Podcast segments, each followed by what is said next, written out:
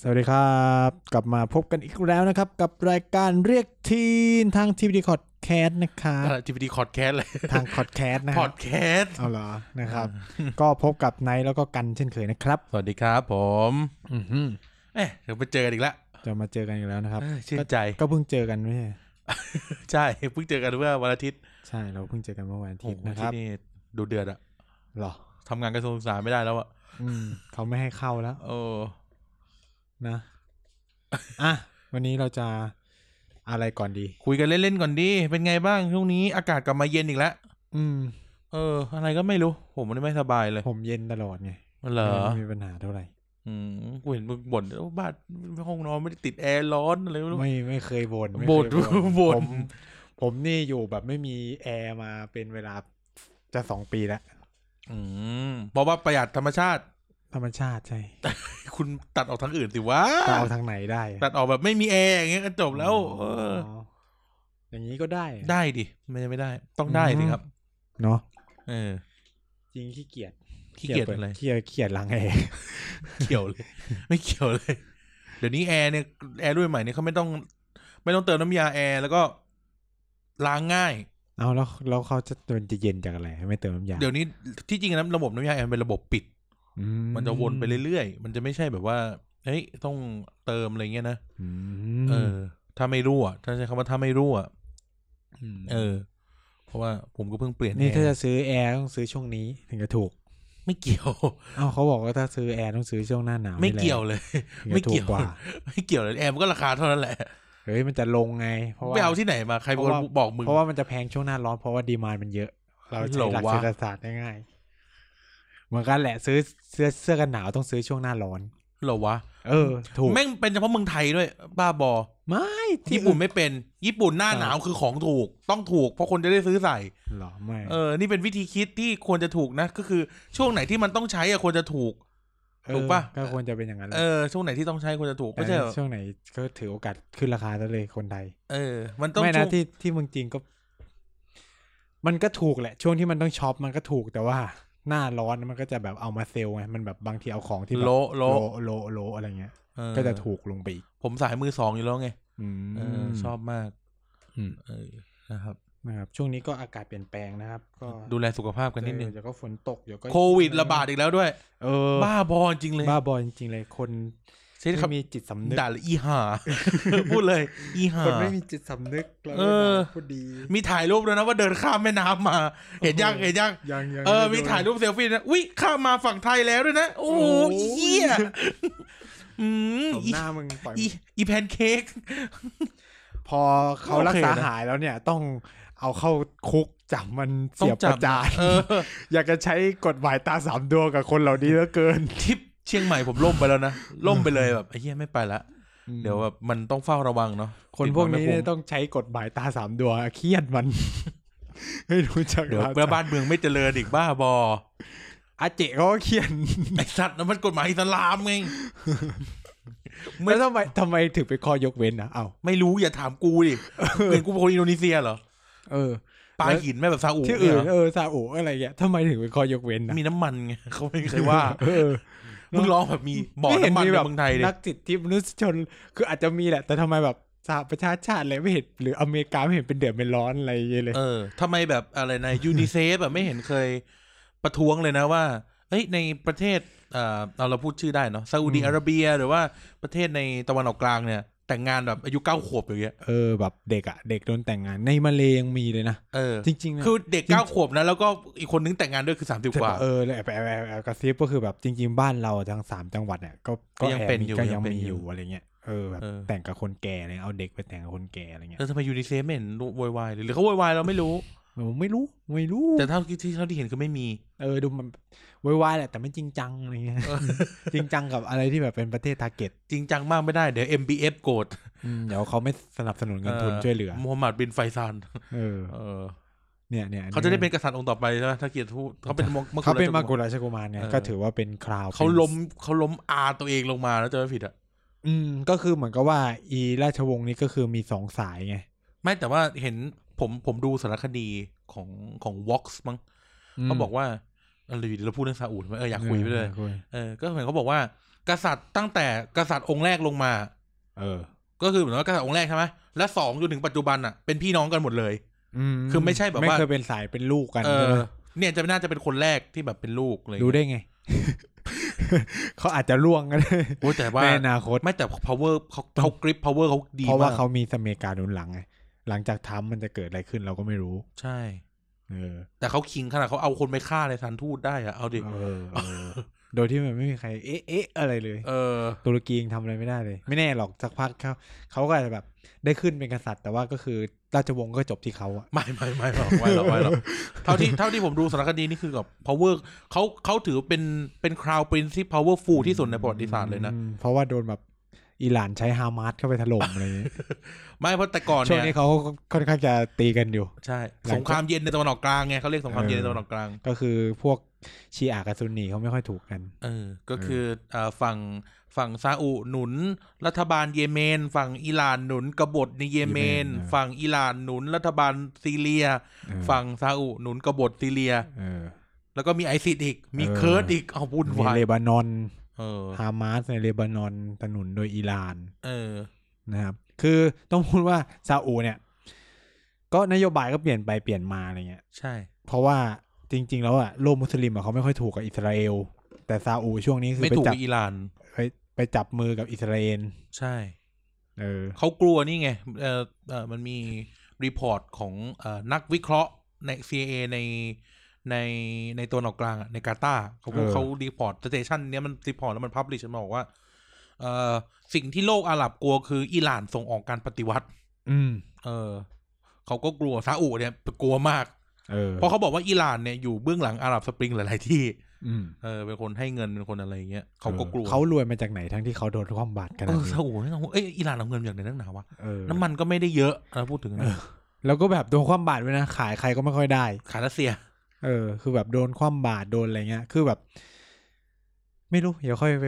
คุยในพูด พูดทั้งโลก แล้วกัน เออแต่เราทำพูดทั้งโลกตอนตอนตะวันออกกลางกันเดี๋ยวา เออ เอออ่ะเรื่องวันนี้นะครับ เราจะคุยอยู่ดีไปคุยเรื่องซาอุนะฮะ เออ ก็เออเป็นหัวข้อที่เราได้พูดคุยกันแล้วก็ถึงเวลาที่จะมาพูดกันสักที อืม นะครับก็เป็นสิ่งที่พูดกันในเอ่ออินเทอร์เน็ตกันเต็มไปหมดนะฮะรวม อ่า ถึง ฮะ เป็นหนึ่งในสาระสำคัญของการประท้วงในที่เกิดขึ้นในในทุกวันนี้นะครับ อ่าฮะ นั่นก็คือถ้าการเมืองดีจุดจุดจุ จุ ด ด ๆๆเออ นั่นน่ะสิ นั่นน่ะสินั่นน่ะสินั่น เอ น่ะ อ สิ คือผมเนี่ย กะ ก็ เราต้องคุยกันก่อนไหมว่าการเมืองหมายความรวมถึงอะไรบ้างอะไร เออ เงี้ย เออคุณคิดว่าไอ้ถ้าการเมืองดีคืออะไร การเมืองปัจจุบันนี่คืออะไร ผมมองว่าเขาน่าจะหมายถึงแบบพวกระบบเลือกตั้งรัฐสภานายกรัฐมนตรีอ่ะคือการเมืองน่าจะหมายถึงแบบ executive กลุ่มแบบกลุ่มผู้บริหารกลุ่มรัฐสภาอะไรเงี้ยโครงสร้างรัฐธรรมนูญกฎหมายอะไรประมาณเนี้ย เออ ผมว่านะคือคือขอบเขตของคำว่าการเมืองในในส่วนที่คิดว่ากลุ่มเยาวชนปลดแอกแล้วก็ นักศึกษาอะไรเงี้ย กลุ่มผู้ชุมนุม กลุ่มผู้ชุมนุมอะต้องการเรียกร้องคือแบบ เอาจริงๆเขาก็ไม่ได้นิยามอะนะว่าไอ้คำว่าการเมืองของเขาอ่ะคืออะไรกันแน่คือเราก็ดูจากมูดต่างๆ ก็น่าจะหมายถึงตัวผู้น ระบบรัฐบาล ำเออตัวรัฐบาลกับรัฐสภาเป็นหลักอะไรเงี้ย อืม คือคือถ้าเขาบอกว่าก็น่าจะแบบอย่างนั้นในความคิดอะนะเออ ม อ่ะแล้วคุณอะ ผมมองว่ามันก็คือผมผมผมเข้าใจอย่างนี้แล้วกัน ผมเข้าใจว่าเอ่อถ้าการเมืองดีเนี่ยก็หมายถึงระบบระเบียบกฎหมาย รูปลักษณะเอ่อทางการเมืองนู่นนี่นั่นนะนะที่เอื้ออย่างเช่นอาเลเซว่าท็อปพ r ร o r i t y ก็คือบ้านเมืองเราต้องเป็นประชาธิปไตยเลยแบบเนี้ย อืม เอออย่างเต็มตัวประชาชนจะได้มีสิทธิเสรีภาพมีสวัสดิการพื้นฐานที่ดีอันนี้ผมเชื่ออย่างนี้ ถ้าการเมืองดีแล้วจุดๆๆเนาะซึ่งมันก็สารพัดเรื่องอะ่ะ อืม เออใช่ไหมถ้าการเมืองดีแล้วมันจะอะไรต่อก็แบบเป็นเป็นสิบเป็นร้อยเป็นพันเรื่องเนี่ยครับ แต่โดยรวมผมก็มองว่าน่าจะเป็นระบบระเบียบกฎหมายซะมากกว่าที่จะต้องแก้ไขให้ ให้ทุกคนอยู่ได้ทุกคนอยู่ได้อย่างเท่าเทียมอะไรเงี้ยนะเออถ้าการเมืองดีทุกคนจะมีโอกาสนู่นนี่นั่นก็ว่าไป เออ ม อนี่ผมมองอย่างนี้นะครับอ่ะแล้วสมคุณไทยคิดยังไงกับคำนี้ หมายถึงว่า คิดยังไงอ่ะคิดคิดเห็นยังไงกับคำว่าถ้าการเมืองดีคุณเห็นด้วยไหมถ้าการเมืองดีแล้วทุกอย่างมันจุดจุดจุดจุด ถ้าการเมืองดี เออถ้ามองในมุมของ ผม ถ้ามองในมุมของนักวิชาการก็ต้องบอกว่า การเมืองไม่ใช่ตัวแปรของทั้งหมด อืม คือต้องพูดอย่างนี้ว่า ตอนเนี้ยโอเค ผมไม่รู้นะว่าเขาเอ่อกลุ่มผู้ชุมนุมอะ expect ว่า คืออันนี้ผมเราตีความแล้วกันว่าเขามองว่า การเมืองดีจะนำไปสู่ทุกอย่างดีไปหมดเลยประมาณเนี้ย อืม เออมันเหมือนกับว่า มันเหมือนว่าว่าการเมืองมันเป็นเหมือนแบบจุดสำคัญที่สุดอะไรเงี้ย ในการเปลี่ยนผ่านไปสู่ ก็ ทุก เขาบอกว่าทุก ทุกสิ่ง ทุกทุกเรื่องคือการเมืองไง เออ มัน เออ เหมือนว่ามันเป็นจุดศูนย์กลางของทุกเรื่องอะไรประมาณเนี้ย แต่ว่าผมคิดว่าในความเป็นจริงอะองค์ประกอบของสังคม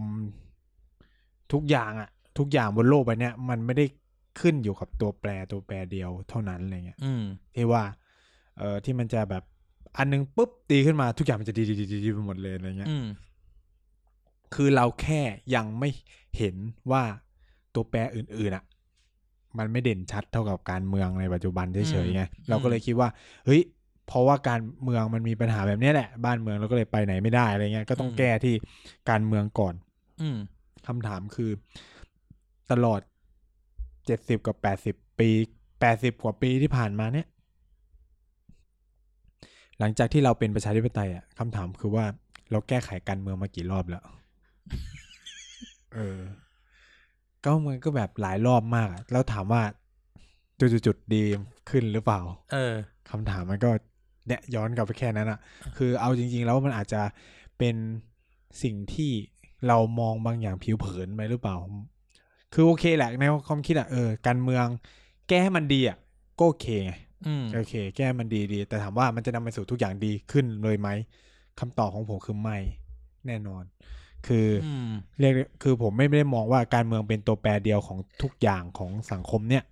มันมีปัจจัยสังคม ปัจจัยการศึกษา ปัจจัยหลาย ๆ อย่างอะที่เป็นองค์ประกอบขึ้นกันแล้วกันอะ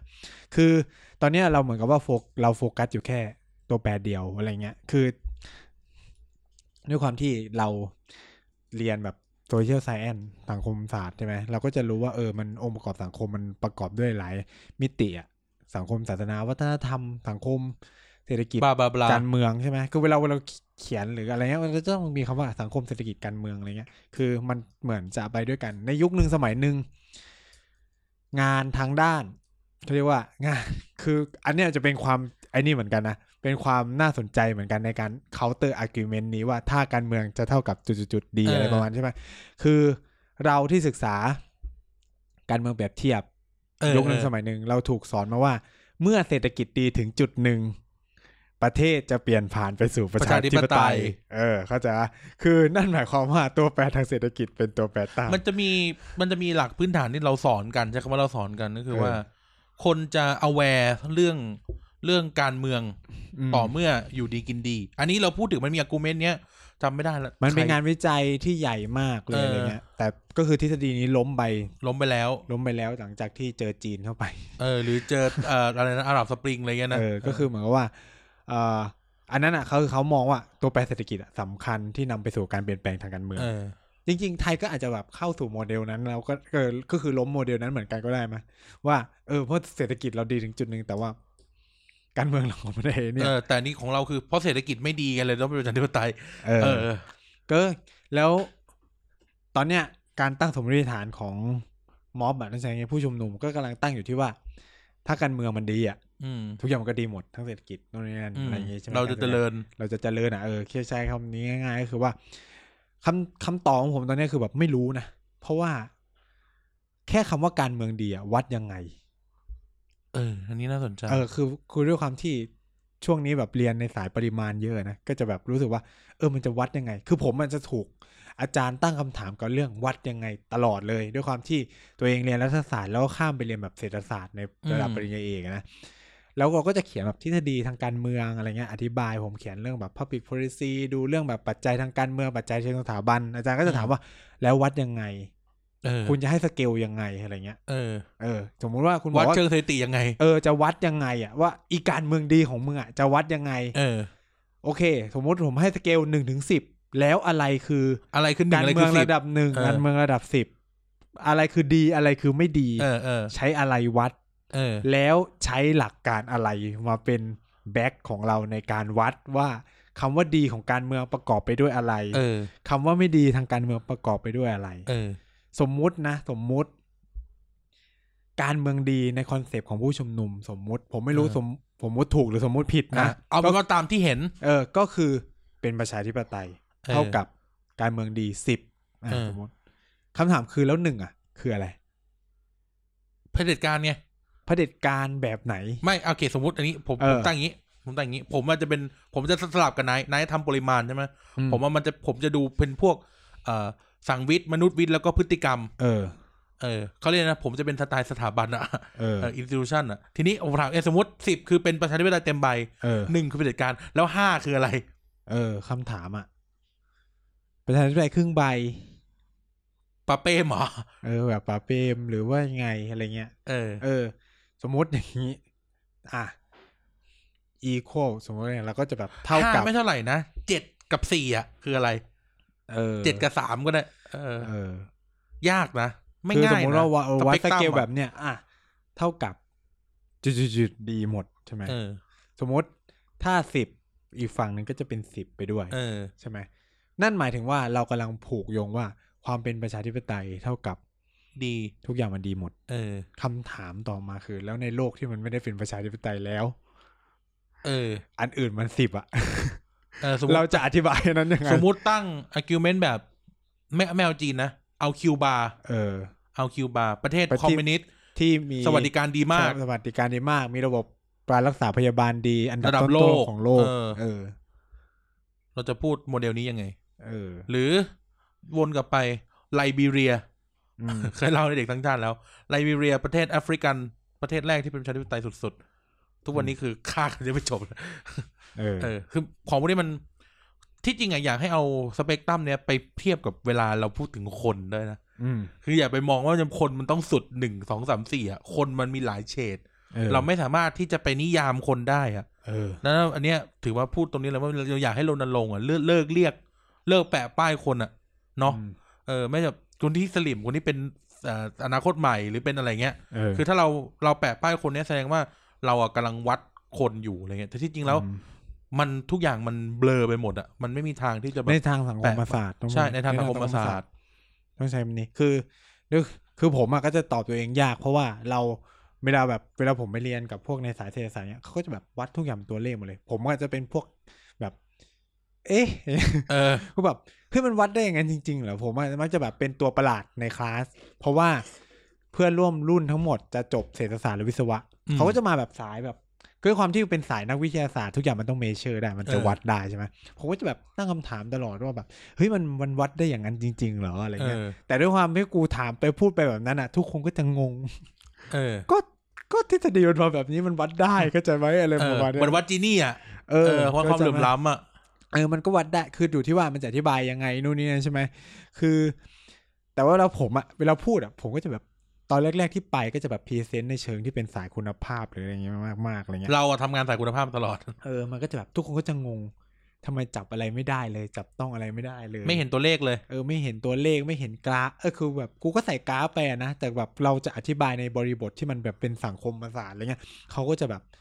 ไม่ค่อยเก็ต เขาเขียนสมการไงคนมันเขาเขียนสมการไง อาจารย์ก็งง จนอาจารย์ก็จะถามจนทุกวันนี้ผมก็เลยโดนบีบให้ทำปริมาณ นะครับ ก็แต่ว่าการได้มาทำมันมันก็ได้เห็นอะไรหลาย ๆ อย่าง แล้วก็มันก็น่ามีความน่าสนใจเยอะเหมือนกันนะครับ อันเนี้ยเราก็เลยแบบเออเอามาใช้ในการมองประเด็นเนี่ย ประเด็นอีท่าการเมืองดีเนี่ย มันก็ได้เห็นเหมือนกันว่า เฮ้ย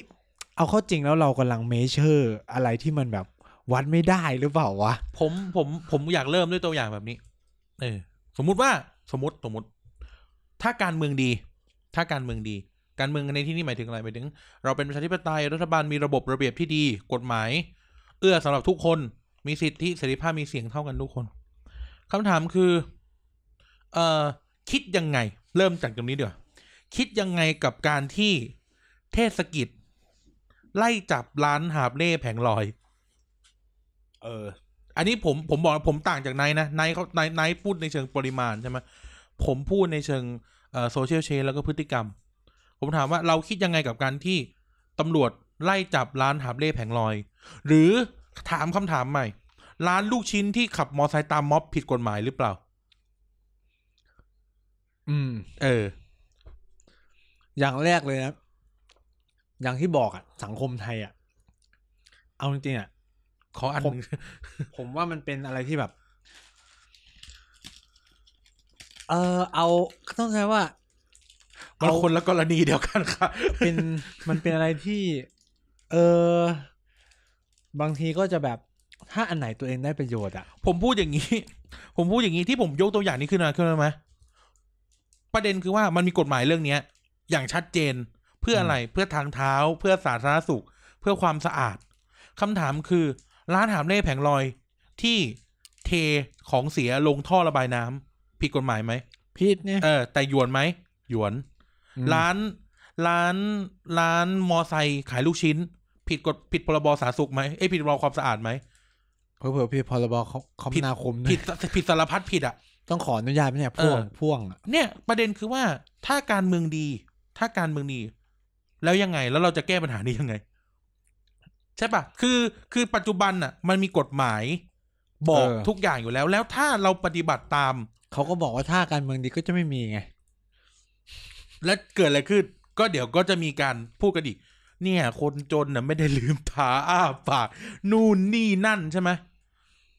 เคยได้ยินอากิวเมนต์แบบนี้ไหม อืม เอออ ม เนี่ยรัฐจะตัดโอกาสคนนู่นนี่นั่น แต่ พอเกิดเรื่องน้ำน้ำขังที่ถูกกระโปรกอะไรเงี้ย แล้วก็ละเลยกันหมด คือสุดท้ายแล้วเราเวสเรื่องกันอย่างงงๆอ่ะ คืออย่างที่บอกอ่ะระเบียบเรื่องพวกเนี้ยมันมีอยู่แล้ว อืม แล้วมันก็ดีด้วย หมายถึงว่าถ้าทำตามกันหมดอะลองนึกสภาพวันที่หน้ารามไม่มีร้านขายของอะ เอาคิดภาพง่ายๆเลยคือทางเท้าไม่มีคนขายของอยู่อะ เออ มันก็เป็นอะไรที่โอเคอะเราเดินสะดวกเดินอะไรเงี้ยนะคิดคิดแบบง่ายๆว่าแบบกูไม่ต้องหลบกระทะทอดลูกชิ้น กูไม่ต้อง เออ หลบกระทะทอดไก่ เนี่ย อะไร ซอยเข้าออฟฟิศเนี่ย อืม เออ ซอย หล ก็แคบอยู่แล้ หล ว บ อะ ร้านโตเกียวอะ นอกจากหลบร้านโตเกียวต้องหลบรถอีก เออหลบคนอีก อืม เออ เนี่ย ดังนั้นแล้วอะถ้าการเมืองดีคนพวกนี้สมมติเรื่องพวกนี้หมดไป แล้ แล้วว โอเคไหม เออ แล้วเราโอเคไหม โอ้โอเคไหมเอ เอ อ อ ต้องถามคำถามคือ เราโอเคกับการที่จะ เกิดการบังคับใช้กฎหมายแบบจริงจังหรือเปล่า อืม อันนี้เป็นส่วนหนึ่งของการเมืองดีนะ ใช่คือ คือคือผมอยากย้ำว่า ถ้าการเมืองมันรวมการเมืองดีของผู้ชุมนุมหรือใครทุกคนอะรวมถึง ที่พูดกันอยู่ที่พูดกันอยู่ รวมรวม พ ถึ ว ง ก กา เรา ร enforce กฎหมายที่ดีด้วยนะ อืม ถึงผมเข้าใจว่ามันรวมอยู่ในการ enforce กฎหมายที่ดีด้วยแหละ แล้วผมก็คิดว่าการบังคับใช้กฎหมายที่ดีอะนำไปสู่อะไรที่ดีๆ หลาย ๆ อย่าง อันนี้คือแบบเห็นจากในหลาย ๆ ประเทศแหละ ทุกประเทศที่แบบการบังคับใช้กฎหมายเข้มงวดอะส่วนใหญ่จะแบบ จะเป็นประเทศที่แบบค่อนข้างจะดี แล้วก็แต่วันนี้เบสอยู่บนพื้นฐานว่า การได้มาถึงจดหมายของเขาอ่ะมัน make sense นะ อืม มันมีหลักมีความเป็นวิทยาศาสตร์ มีหลักมีเหตุมีผลอะไรเงี้ยเออวางเอาอย่างนี้ก่อนว่า กฎหมายในบ้านเรา มันก็มีอันที่ไม่มีเหตุผลกับอันที่มีเหตุผล เอาอันที่มันมีเหตุผลก่อน ยกตัวอย่างเช่น การใส่หมวกกันน็อกถ้ามันมีการบังคับ จับกันแบบจริงจังเลยอะ เออ ซึ่ง ถามว่าคุณโอเคหรือเปล่า ตามมหาลัยอะเหมือนใส่หมวกกันน็อกกันเลย อืมเอาแค่ หรือ เอาแค่ หรือ นักศึก ตาม ษา ซอยอะ เอาแค่นักศึกษามาความตลกมากเลยนะครับ คือด้วยความที่ช่วงนี้ผมก็ไปป้วนเปี้ยนอยู่แถวธรรมศาสตร์มหาลัยที่เชื่อว่าโอ้สู้เรื่องสิทธิแต่ว่าสิ่งที่ผมเจอคือ เราเจอนักศึกษาจำนวนมากเลยขับ มอไซค์อยู่ในทางเท้า ใช่ เพราะเหอะบางทีแม่งบางคนเป็นนักเคลื่อนไหว กูก็จะแบบ เอ๊ะ มึง พวกมึงนะ พวกมึงนะ คือคือเนี่ยมันเป็นอะไรที่เราอ่ะ ชอบไปมองอะไรที่แบบใหญ่มากเลย แต่อะไรที่มันเล็กเล็กน้อยน้อยๆ ที่มันเป็นพื้นฐานของเรื่องใหญ่ ๆ อ่ะ คือประเทศเรามันแบบไปคาดหวังว่าจะเปลี่ยนอะไรข้างบนแม่งไปหมดเลยเว้ยแต่เรื่องพื้นฐานง่ายๆที่มันเป็นพื้นฐานของไอ้สิ่งใหญ่ ๆ อ่ะ ไม่ทำเลย อืม เอาแค่แบบห้ามตัวเองไม่ให้ขับรถบนทางเท้าหรือ บังคับตัวเองให้ใส่หมวกกันน็อกทุกครั้งเวลาซ้อนมอเตอร์ไซค์รับจ้าง หรือมอไซค์ที่ขับวิ่งในกรุงเทพอะเลิกขึ้นสะพานได้ไหม เออ เอาแค่เนี้ย เอาแค่นี้เลย แล้วที่น่าตลกกว่านั้นนะผมว่ามันมีคนบางคนที่นั่งมอไซค์รับจ้าง เพื่อไปม็อบโดยการย้อนสอน โดยที่คุณไม่คิดอะไรเลยเหรอ คือ ว่าว่าว่าว่าสิ่งที่เองกำลังทำเนี่ยแม่งขัดแย้งกับสิ่งที่มึงอ่ะกำลังไปเรียกร้องอยู่นะ เออ คือคาดหวังการเมืองที่ดีอ่ะ แต่แบบ กูซ้อนท้ายมอเตอร์ไซค์รับจ้างที่กำลัง เอาแต่ ย้อน เขา สอบ ก็ ไป อาจ ม็ จะ อบ มีอากูเมนว่าแล้วก็การเดินทางในกรุงเทพไม่สะดวกไงตอนก็ต้องยอมไปก่อน มันไม่ใช่ข้ออ้างในการทำผิดกฎ คือคือความเฮี้ยของระบบขนส่งที่มันมีอยู่ทั้งหมดไม่ได้เป็นข้ออ้างที่ทำให้คนอื่นลำบ าก เออ คุณเข้าใจไหมเหมือนผมอ้างว่า ผมจนผมก็เลยต้องเหมือนแบบ ผู้ก่อการร้ายอ้างอ่ะกูจนกูเลยอยากจะบอมคนรวยอะมัน เออ เป็นมันเป็นข้ออ้างที่ถูกปะ กูจนกูเลยต้องจี้เขาอ่ะโจรอ่ะ เออ พูดถึงโจรอ่ะ ใช้คอนเซปต์เนี้ยได้ปะ อืม ไม่ได้นะ เหมือนกันอ่ะ โอเคยูเธอมันอยู่ไกลอะไรเงี้ยก็เลยย้อนสอนสะดวกกว่า มันไม่ได้ไงเข้าใจไหมคือคือคือเนี่ยมันเป็นอะไรที่แบบเฮ้ยเรากำลังทำอะไรที่ขัดแย้ง เราจะเห็นอะไรแบบเนี้ยเยอะ คือถามว่าคนที่ทำทุกอย่าง ถูกต้อง ถูกต้องอะไรเงี้ย ก็ชื่นชมนะ เป็นเรื่องที่ถูกต้องมาก เอาจริงผมไม่ไม่เราไม่จำเป็นต้องชื่นชม มันเป็นสิ่งที่มึงต้องทำเข้าใจปะ ไม่ในสังคมเราที่ทุกคนมันทำผิดไปหมดไง อืม เออ คือคือผมต้องพูดว่า คือถ้าเราทำถูกอยู่แล้วอะมันไม่มีคือทำไมเราต้องมามันเป็นเรื่องตลกที่เราต้องมาชมคนที่ทำถูกต้อง ใช่ ซึ่งเป็นเรื่องที่แปลกในสังคมอื่น มันไม่ควรอ่ะ เออ ไม่ควรที่ต้องเอ่ยปาก คืใน ชม สัง อ่ะ คือในสังคมอื่นอะเขามีแค่ว่าคอยด่าคนที่ทำผิด เออ ส่วนใครที่ทำอะไรถูกก็เป็นปกติไป เออ เข้าใช่ไหมแต่ในสังคมนี้กลายเป็นว่า เฮ้ย มาชื่นชมคนที่ทำถูกต้อง ชื่นชม ซึ่ง คนที่ทะเลาะกับบินมอไซค์ที่วิ่งบนทางเท้า อย่าชื่นชมอะไรแบบเนี้ยคือแบบ เอ้ย ตลกมาก เป็นอะไรที่แบบ เฮ้ย เนี่ยมานั่งคิดแล้วก็คืองงเว้ยว่าแบบ เฮ้ย บ้านเรามันผิดปกติขนาดนี้มาถึงจุดที่เราชื่นชมคนที่ทำอะไรถูกต้อง หมายความว่าอะไร หมายความว่าทุกคนส่วนใหญ่ทำอะไรผิดผิด อืม ๆโดยที่มันก็มีกฎหมายบังคับใช้หรืออะไรอยู่อะนะ อืม ม อ่ะสมมติถ้าการเมืองดีแล้วตำรวจจะตั้งใจทำงานไง ในการมาไล่จับ ถือว่ารังแกประชาชนอีกไหมไม่มี argument รังแกประชาชนอีกไหม เอาแค่จับหมวกอะผมใช้คำนี้เอาแค่จับหมวกถึงตำรวจถูก มึงก็ด่า เออ เราจะเห็นประจำเลย ไม่เห็นใจประชาชนเงินก็ไม่มีอยู่แล้ว ตามนี่เลย ย้อนกลับไปเรื่องเราเราที่ก่อนที่ก่อนๆเราพูดเรื่องรถเพจรถใช่ไหม อืม มาแล้วมาแล้วตามกรุ๊ปต่างๆ ไม่เห็นใจคนจนเลยฝ่าไฟแดงแค่นี้เองเอาตั้งห้าร้อยเนี่ย แม่งก็เอาไปกินเหล้าอ้าวด่าตำรวจอีก แต่มึงฝ่าไหมฝ่า เออ คือ คือต้อง เราต้องพูดอย่างนี้ก่อนว่า เฮ้ย เราผิด เราผิดหรือเปล่า คือสมมุติว่าหมวกกันน็อกเนี่ย อ่ะ ไม่ใส่ ก็รู้อยู่ว่าโดนจับ เออ คำถามคือขั้นต่ำเขาอยู่ที่ อาจจะไม่ผมไม่รู้นะ ใน ไม่รู้ การ อะ ปรับอะว่าเขามีกฎหมายเขียนไว้เท่าไหร่สามร้อยถึงห้าร้อยหรือห้า ว่า ร้ ไป อยสตาร์ทว่าไป คือถ้ามันมีพื้นฐานอยู่ตรงเนี้ย มันเป็นอะไรที่ต้องยอมรับร่วมกันอยู่แล้วอะ อืม แล้วของพวกเนี้ยมันก็มีหลักเหตุและผลในการรองรับว่าทำไมมึงต้องใส่หมวกกันน็อก เออ ล้มตายนะนู่นนี่นั่นว่า มัน ไป ก็มันมีข้อการคอนเฟิร์มทางวิทยาศาสตร์ทุกอ ไม่ ย่าง ต้องคอน ยู่ะ เฟิร์มมันคอมมอนเซนต์ด้วยทำไป เออคำถามคือ ถ้าสังคมดีอ่ะแม่งจะด่าตำรวจปะวะที่จับหมวกกันน็อก เขาก็หาว่าตำรวจกังฉีนไง บางที ตั้งด่านนู่นนี่นั่น แล้วเราพูด อตังค์ เราพูด ปะชชน ถึงการจับหมวกไง ถ้าแต่ถ้าจับหมวกอ่ะยังไงก็ผิด เออ ประชาชนนะยัง คื ไง อ ก็ อัน ผิด ไหนที่มันเป็นดุลพินิจอ่ะเอออันนั้นเข้าใจได้เข้าใจปะแต่อะไรที่มันแบบเฮ้ยมันเห็นกันตกๆฝ่าไฟแดงเนี่ยมึงฝ่าจริงไหม อืม จริง แล้ว แล้วโวก็ยวา บ่ ย น เออ คือคื อย่างนี้อย่างคนใกล้ตัวผมเลย เออมันจะมีถนนนาคนิวาส อืม มันจะมีร้านข้าวมันไก่อะไรเงี้ย ก็ อื จะ ม ไปจอดรถกัน แล้วก็โดนล็อกล้อ อืม แล้วก็บ่นว่าไม่ได้ แต่มันเป็นขาวแดงนะ เออ โอ้ทำไมอ่ะ โอ้โหแค่ จอด นี้ แป๊บ เอ เดี ง ยว แป๊บ เออ เดียว แป๊บเดียว ขัรถ กิน แป๊บเดีย ข้าวเองอะไรเงี้ยนู่นนี่นั่น ผมก็ถาม ผมก็ถามเขาตรงๆนะ แล้วมันผิดไหมอ่ะ ก็อ้ำอ้ำอึ้ง อึ้ง เออ อ้ำอ้ำอึ้งอึ้งก็ คือ แบบ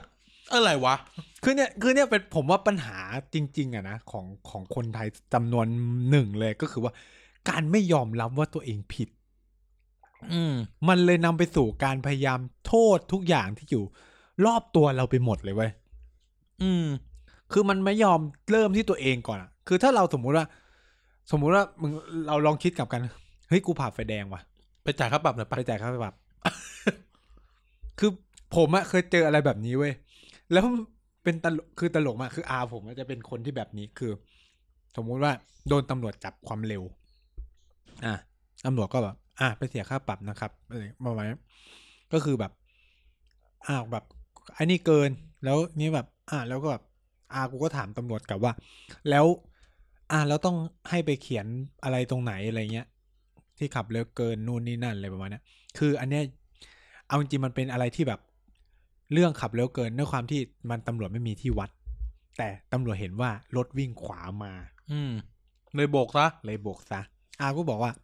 เอาวแล้วแบบความเร็วเท่าไหร่ เกินเท่าไหร่อะไรเงี้ยอืม แล้วแบบอันไหนหัวหน้าอยู่ไหนอะไรเงี้ย เพราะว่าตั้งดำต้องมีลำดับหัวหน้าใช่ไหม ต้องมีสัญญาบัตร อืมก็ถามแบบโดยเซนส์ปกติ โดยสิทธิ์ โดยสิปกติสรุปตำรวจปล่อย อืม เป็นอะไรที่ตลกมากคือกูจะเสียค่าปรับนะ บอกกันว่าเออแล้วต้องเสียค่าปรับเท่าไหร่อะไรเงี้ย เนี่ยก็พอกัน เออ ก็ไม่คือว่าประชาชนอย่างเดียวก็ไม่ได้ คือปัญหาคือไอ้เจ้าพนักงานอ่ะ ก็มีปัญหาเหมือนกัน เออ คืออันเนี้ย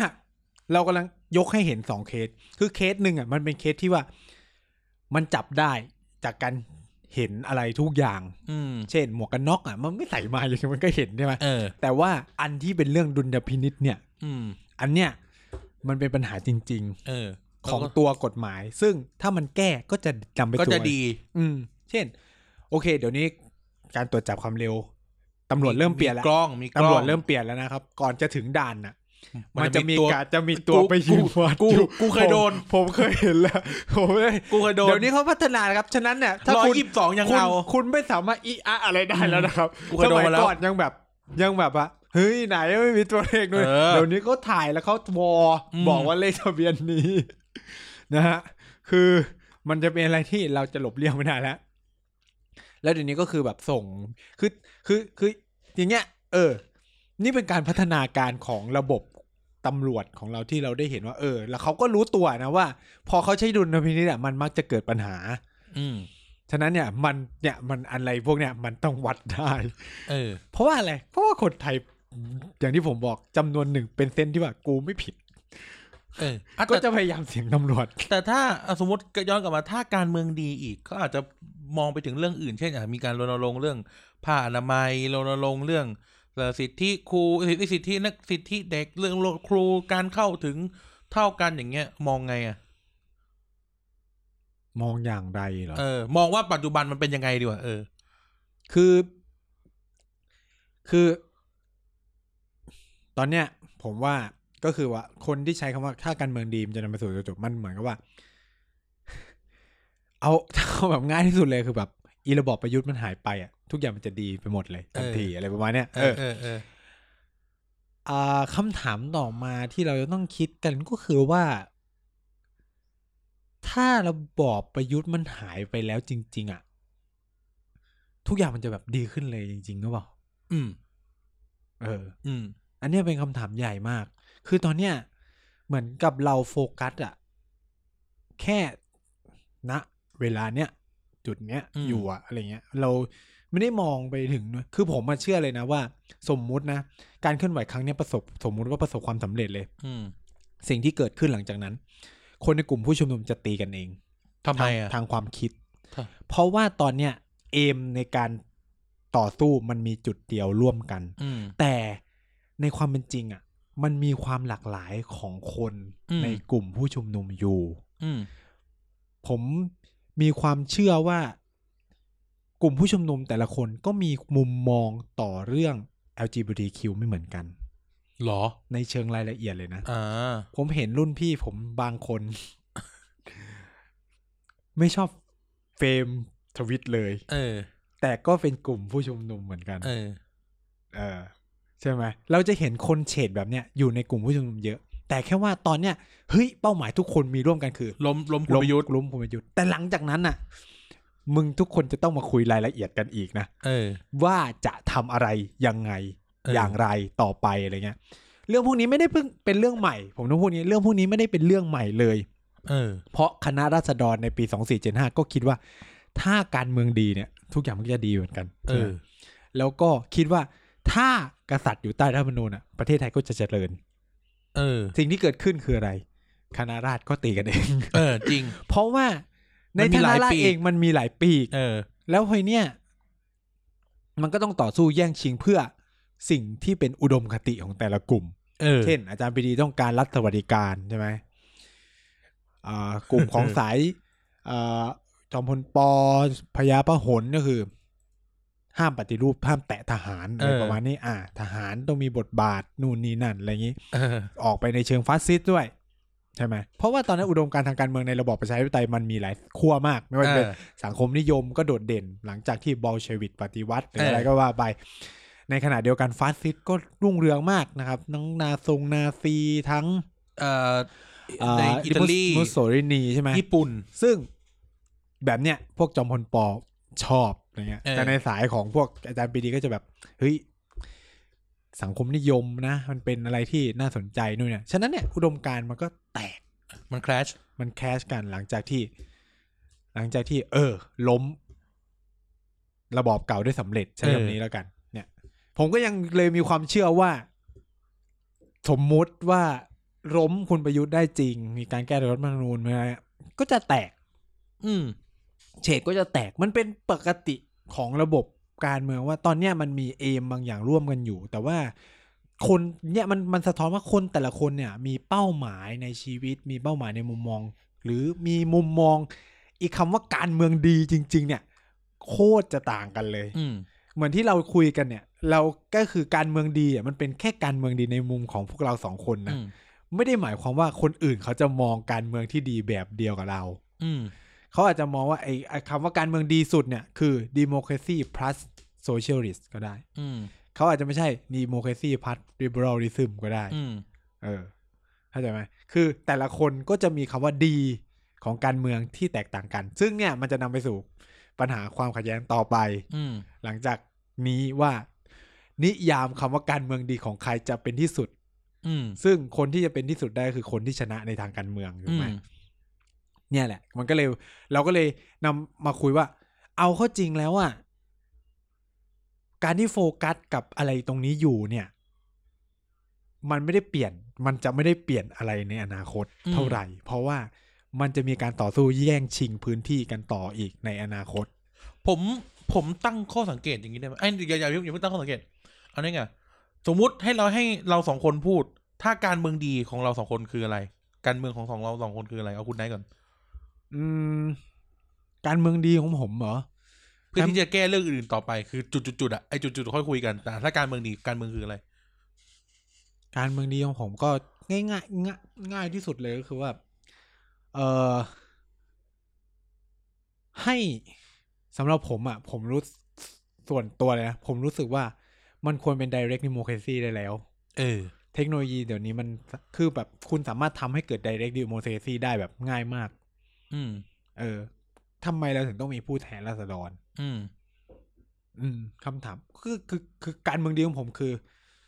ทุกคนมีสิทธิ์โหวตด้วยมือของตัวเองหมดเลย อืม คือแบบผมงงกับการที่แบบโหมีความยุ่งยากในเรื่องการทำประชามติเฮ้ยเป็นผมนะผมอัดเม็ดเจอัดเงินเลย แบบกูติดไฟเบอร์ออปติดทุกบ้านทุกชุมชนมี อืม เน็ตหมดใช่ไหมอย่างที่หนึ่งเอาโอเคบ้านไหนห่างไกลไม่เยอะก็ ดาวเทียมไหม มาที่จุดอำเภอหรืออะไรเงี้ยก็คือ เจ้าหน้าที่ก็มีหน้าที่ไปอำนวยความสะดวก จิ้มเอาเลย เออแล้วทุกคนก็มีไรในการโหวต หรือ เลย สมมุติอันนี้คุยต่อยอดจากคุณไนท์ direct democracy ทุกคนทั้งประเทศตัดสินใจทุกอย่างร่วมกันเนาะ อืม เออมาเลย กำถือสมาร์ทโฟนคนละเครื่อง เดี๋ยวกูโดนด่าอีกว่าทุกคนไม่ได้มีสมาร์ทโฟนช่างมัน ก็ผมอย่างที่ผมบอกไงคือ รัฐบาล ลงทุนให้ สามารถทำทุกอย่างให้มัน เออ มี ส ให้ ม มั มุ นหมดติว่ามี ก่อนที่จะเริ่มอันนี้ มีประเด็นอ่าอ่าสมมติอันนี้อันนี้ตัวยกตัวอย่างนะ ประเด็นเรื่องอาการแต่งงานของ LGBTQ เออ เออ ไม่ต้องผ่านสภาหาเหวแล้วนะกดแอปในมือถือเลยชื่อแอป government ไอ เออ ชื่อแอปแบบ people parliament กูตั้งชื่อแอปไป people parliament เออก ดโหวตเองเลย อืม มีระยะเวลาให้โหวต24 ชั่วโมง อืม เออ แต่เปลี่ยนใจไม่ได้นะ ให้โหวตทีเดียว เออ เออ นั่งโบสเลย แล้วครบ 24 ชั่วโมง 9 โมงเช้าของอีกวันหนึ่งประกาศตุ้มผ่าน คือ เข้าสู่กระบวนการ คือสมมุติว่า อ่ะสมมุติว่ามีคนเสนอ ผมเนี่ยเพราะว่าใครก็ได้เลยนะ เสนอขึ้นมาในอีแอปนี้ว่า ต้องการให้ LGBTQ มีสิทธิ์ ไอซ์แลนด์ไง ไอซ์แลนด์เป็นแบบ ใน นี้ การแต่งงานสมมุติ เออ ปั๊บสมมุติเราก็มีรูกันร่วมกันว่า จะมีกำหนดการให้รณรงค์สมมุติสองเดือนหนึ่ง อืม เดือน อ่ะสองฝ่ายก็มารณรงค์ไปสิ ใช่ไหมว่าคุณก็ใช้พื้นที่สื่อใช้อะไรรณรงค์คนไป แล้วพอผ่านไปสองเดือนปุ๊บ จิ้ม โดยที่มีเวลา 24 ชั่วโมงใน เอ การ อ จิ้มใช่ไหมก็จิ้ม วันต่อมาก็ประกาศ ได้หรือไม่ได้ ก็เป็นกฎหมาย อืม เลย อืม ง่าย ทำเหมือนไอซ์แลนด์เลย เออ อืม โย แล้ว น ก็ เข้าไปในเว็บไซต์เลย ข้าราชการก็มีหน้าที่เอาไปทำ เออ implement เอ้ยไม่ใช่ว่า ป พวกพวกพวกระบบราชการก็เอาไป implement เออ อยาก อืม เนี่ย อ่ะสมมุติว่าตั้งยติชุมชนหนองปลาไหล อืม ขุดคลองขุดคลองชนประทาน อืม ผ่านไม่ผ่านประชาชนโหวตเลย เออ หรือแบบสสนุกเออไม่สมมติไม่ คืออย่างเช่น งบประมาณเนี่ยก็รัฐบาลก็เสนอเข้ามาประชาชนก็จิ้มไปดูอะไรายล ห เอียด รือจะแก้ ห ก็ รือจะแก้ ก็ ก็จะมีให้แบบสามสี่ตัวเลือกแล้ว แต่ว่าแบบผ่านเลย ผ่านแบบแก้ไข หรือมีส่งของตัวเองเข้าไปแก้เลยก็ได้อ่าสมมติทำทำทุกอย่างเป็นเทคโนโลยีนี่ เออ เออ พิมพ์เข้าไปเลยสมมติรัฐบาลให้มาสามล้าน อืม ไม่ได้ชุมชนต้องได้สี่ล้านห้าพิมพ์เข้าไปเลยใส่ของตัวเองเข้าไปได้เลย เออ แล้วก็สามารถไปดีเฟนต์กับคณะกรรมการงบประมาณได้ ไม่ต้องดิเฟนเลยก็ประชาชนโหวตเลยไง อืม เออโหวตเลยก็ได้ มัน เล็กเดโมครซี่อ่ะ เออ ก็แต่ก็ก็ใช่ก็ก็ก็ก็อย่างนั้นอะไรเงี้ย อืม เออ แต่ว่ามันอาจจะแบบเจอว่า เอ้ยแบบเรื่องนี้มันเป็นเรื่องของชุมชนนั้น กูไม่โหวตดีกว่าอะไรอย่างเงี้ย ไม่หก็รือเปล่า หมายถึงว่าอาจจะแบบถ้าเรื่องไหนเป็นเรื่องของชุมชนนั้นไง เทคโนโลยีอ่ะหรือว่า เออ เทคโนโลยีอ่ะ ก็ให้ชุมชนนั้นเป็นคน ก็เฉพาะคนที่มีชื่อในชุมชนนั้นก็ได้สมมติ เออ ก็คือ เออ เราก็สามารถไอ้นี่อยู่แล้วในระบบปกติอะไรอ เอย่าง อ เงี้ย ใช่ไหมข้อฐานข้อมูลสถิ ก็ ติ เนี่ยคือคือการเมืองในอุดมคติ เออ ของผม เออ คือผมไม่รู้ว่ามันจะเรียกไดเรกอิโมครซีหรืออะไรผมรู้สึกว่า ก็ให้คนเป็นคนตัดสินใจอะไรเงี้ย คือ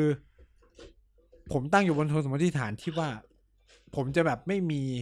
อะไรที่จะมากีดกั้นความคิดของตัวเองเลย อืม คือการคิดแบบเนี้ยมันจะต้องโดนต่อต้านนะครับ คนไม่มีความรู้จะต้องมาเจอกับอะไรแบบนี้ เอออ่ า คนเข้าถึงไม่ได้ทุกคน ทุกคนไม่สามารถเข้าถึงข้อมูลได้อย่างเดียวฮึอันเนี้ยคือผมคิดว่ามันเป็นมันเป็นมายาคติของคนที่แบบไม่อยากจะเปลี่ยนอะไรอ่ะ อืม คือมันจะนำมาด้วยการศึกษาไม่ว่าคือผมไม่เชื่อว่า คนเราไม่งตัดสินใจกันบนฐานอะคือโอเค ถึงกูไม่มีความรู้ ก็กูก็อยากจะคือเห็นหัวข้อก็ คือเหมือนกับว่าเรามีความรู้ไม่มีความรู้ไม่เกี่ยวอะแต่มันก็คือ เออ ก็กูอยากโหวตแบบนี้ อืม เข้าใจไหม โหวต is right เออ ก็แล้วไงอ่ะมีความรู้หรือไม่มีความรู้ มันก็ไม่เกี่ยว อืม ว่า เออจะแบบเหนือกว่ากันหรืออะไรอย่างนี้เข้าใจไหม เออ ก็คือทุกคนก็คือเนี่ยมึงก็อยู่ร่วมกันอะ อืม คำพูดง่ายๆก็ เอ คือ อเออ มึงก็อยู่ร่วมกันกับคนเหล่านี้อยู่อ่ะ เออ มึงจะบอกว่าเออเพราะเขาไม่มีการศึกษาไป ออกไป ไม่ได้ไง ไม่ได้ ทุกคนมันก็แบบ คือคือเนี่ยมันเป็นเบอร์ดิมันเป็นแบบกำแพงใหญ่มาก ซึ่งซึ่งผมไม่คิดว่า มันเป็นมันเป็นอะไรที่แบบจะมาเป็นข้อคัดง้างในในความคิดว่าแบบเออ ทุกคนมันต้องมีสิทธิ์โหวตแบบจริงจังคือ เ นี่มันเป็นอะไรคือแบบ คือความฝันผมนะมันก็คือเป็นแบบนี้ คือการเมืองที่ดีคือแบบ ทุกคนก็มีสิทธิ์โหวตในทุกเรื่องในทุกประเด็นที่มันแบบกระทบ ต่อเรากระทบต่อสังคม หรืออะไรก็ว่ากันไปอะไรเงี้ยในทางการเมืองอะไรเงี้ย คือมันก็ทำให้ทุกอย่างไม่ถูกยึดโยงอยู่กับ ตัวผู้นำทางการเมืองในการตัดสินใจ อืม หรือตัวผู้แทน มึงจะได้ไม่ต้องมาด่าว่าอันนี้ไม่ใช่ผู้แทนของกู งูเห่า เอออันนี้ไม่ใช่พูด คือมันจะได้ต้อง คือมันเป็นการลด ผมคิดว่ามันเป็นการลดแรงกดทับบางอย่าง เช่น รอบนี้กูโหวตแพ้ รอบหน้ากูโหวตชนะ มันก็แบบเปลี่ยน เออ มูดเราไปเรื่อยๆ เราไม่รู้สึกว่า โอ้กูแพ้ตลอดเวลา เหมือนที่มันเกิดขึ้นกับสภาผู้แทนราษฎรในเวลา เพราะว่ามัน นี้ ฟิกจุดนัมเบอร์ไง แล้วอีกอย่างหนึ่งคือพอผลที่มันออกมา ทุกคนจะยอมรับ เพราะว่านี่มันเป็นความคิดของสังคมไทยทั้งสังคม เออ ก็โหว โอ ต เค แล้ว สมมติจะโหวตหกสิบเจ็ดสิบเปอร์เซ็นมันก็โหวตแล้วจากคน เออ ทั้งสังคมไม่ใช่มาบอกว่าโอ้ยสอสอนะไม่ใช่เป็นตัวแทนกู มันจะแบบอ้างอะไรพวกเนี้ยไม่ได้ทัน เอ ที อ เล เอย อน่าสน เพราะ ใจ แบบเพราะแบบทุกคนมันโหวตร่วมกันอ่ะ แพ้ก็คือแพ้ เพราะว่าสังคมเขาไม่อยากเป็นแบบนั้น เออ เข้าใจไหม เราสามารถมินิไมซ์สภาเราได้ด้วยนะ แล้วจะอ้างเรื่องแบบโอ้ยใช้เงินใช้อะไรไม่ได้ เพราะว่าคุณจะใช้เงินในการจ้างคนโหวตตลอดเลยเหรอซึ่ง เอาเลย ซึ่งผมในความคิดผมอะเต็มที่เพราะมึงไม่รู้มีกี่ประเด็นที่ต้องโหวตกันใช่ปะ เออ หรือว่า หรือ มันจะตัดปัญหาพวกนี้ไปได้เยอะ หรือว่า ว่ เราจะดีไซน์สมมติถ้าการเมืองดีแล้วการเมืองดีของเราคือ direct democracy เนาะ อืม เราอาจจะดีไซน์ระบบรัฐสภาใหม่เลย อืม ก็คือ เราอาจจะเลือกตั้งเหมือนเดิมแต่ อืม อาจจะลดขนาดเหลือสองร้อยสามร้อยคนก็ได้ อืม พวกเขามีหน้าที่แค่เสนอนโยบาย ไม่มีสิทธิ์โหวต เออ เออ แล้วก็ให้ประชาชนอะเป็นคนโหวต เออ เพราะว่าก็อย่างที่บอกอะทุกอย่างมันอยู่ในมืออะ เออก็คือแบบเป็นคนร่างไอ้ไอ้กฎพระราชบัญญัติที่มันเขียนเยอะๆยุ่งๆอ่ะเราก็มาอ่านหรืออะไรเงี้ยหรือแบบมีเมนไอเดียอะไร ก็ไม่รู้หรือ หรือเอาหรือคิดให้มันดูเป็นการเมืองแบบ polit- political animal ให้สุดก็คืออ ม สสที่ร่างทุกอย่างในสภา ก็ต้องมาหาเสียงซ้ำว่า เอ้ยพวกเชิญรณรงค์บวชแบบนี้ เออ ก็ได้ แต่จะไม่ต้องยึดโยงกับพวกเขาไง อืม สมมุติว่าสมมติว่าสภามีที่สามร้อยที่ พักไหนก็มีสิทธิ์เท่า ๆกัน เพราะสุดท้ายแล้วเขาพวกเขาไม่ได้เป็นคนโหวต อืม เอออย่างเงี้ยน่าจะดีกับประชาชนนะ สมมติสมมติผมผมตัวอย่างเรื่องนี้เป็นเรื่องที่ผม endorse แล้วก็ผมเห็นด้วยมาก เช่น เรื่องผ้าอนามัย อืม เออผ้าอนามัยที่แบบถึงเวลาหรือยังที่เราต้องมีสวัสดิการผ้าอนามัยอ่ะเฉพาะนักเรียนก็ได้ อืม เออขอผ้าอนามัยได้อะไรเงี้ยนะเพราะมันก็ไม่ใช่ของถูกเอาพุ่งตรงๆไม่ใช่ของถูก ก็อาจจะ สำหรับผมอะ่ะผมคิดว่าก็คือร้านก็ตั้งโรงงานผลิตผ้าอนามัยแจกฟรีไปเลย อาจจะไม่ต้องอย่างนั้นก็ได้แต่อาจจะแบบคือคือมีสวัสดิการให้อะไรเงี้ย เออ เพื่อจะแบบจัดการกับพวกผ้าอนามัยแพง เออหรืออะไรก็ตามคืออาจจะอุดหนุนได้ก็ตามแต่แต่ไม่แต่ผมคิดอย่างนี้ เออนี่เลย ก็คือเราก็แก้กฎหมายว่าประชาชนมีสิทธิ์หนึ่งเสนอยติเข้าไปเองสองก็คืออาจจะมีสสเราใช้คำว่าสสก็ได้ อืม สสพักหนึ่งพักเอเสนอเรื่องนี้ขึ้นมา เสนอเรื่องนี้ขึ้นมา สภาไม่มีสิทธิ์โหวตนะสภามีสิทธิ์แค่ถกเถียง อืม ที่เหลือคือประชาชนโหวต หรือไม่ก็แบบไปรณรงค์ เออมาช่วยมาหามาเขาเลยกนะมาเอนโดสประชาชนอีกทีให้โหวตสิ่งที่ตัวเอง รื่ สิ่งที่ตัวเองสนับสนุน เออ เออนี่โอเคนะ คือคือเนี่ยมันเป็นไอเดียแบบการเมืองของผมนะ คือถาม อันนี้ ว่า ผมเห็นด้วย ในเชิงรายละเอียดมันจะมีอะไรยิบย่อย ยิบย่อย อีกเยอะแหละ เออ แต่ว่านี่คือการเมืองที่ดีในอนาคตของผมอะ เดี๋ยวตาตาเรื่องนี้ไปก่อนนะตาเรื่องนี้ไปก่อนอ่ะฝั่งของผมบ้าง เออเอาของคุณดิคุณอย่าก๊อปผมเยอะ ที่จริงอ่ะผมผมผมอาจจะละตรงที่นายพูดไปแต่ผมสผมผมเอนโดเรื่องนี้ ผมเอนโดเรื่องเรื่องเอ่อสิทธิเสรีภาพให้มันครบถ้วนสมบูรณ์ แล้วก็แก้ไขระบบระเบียบให้ทุกคนมันเท่ากันได้จริง อืม ๆ อืมคือมันยังมี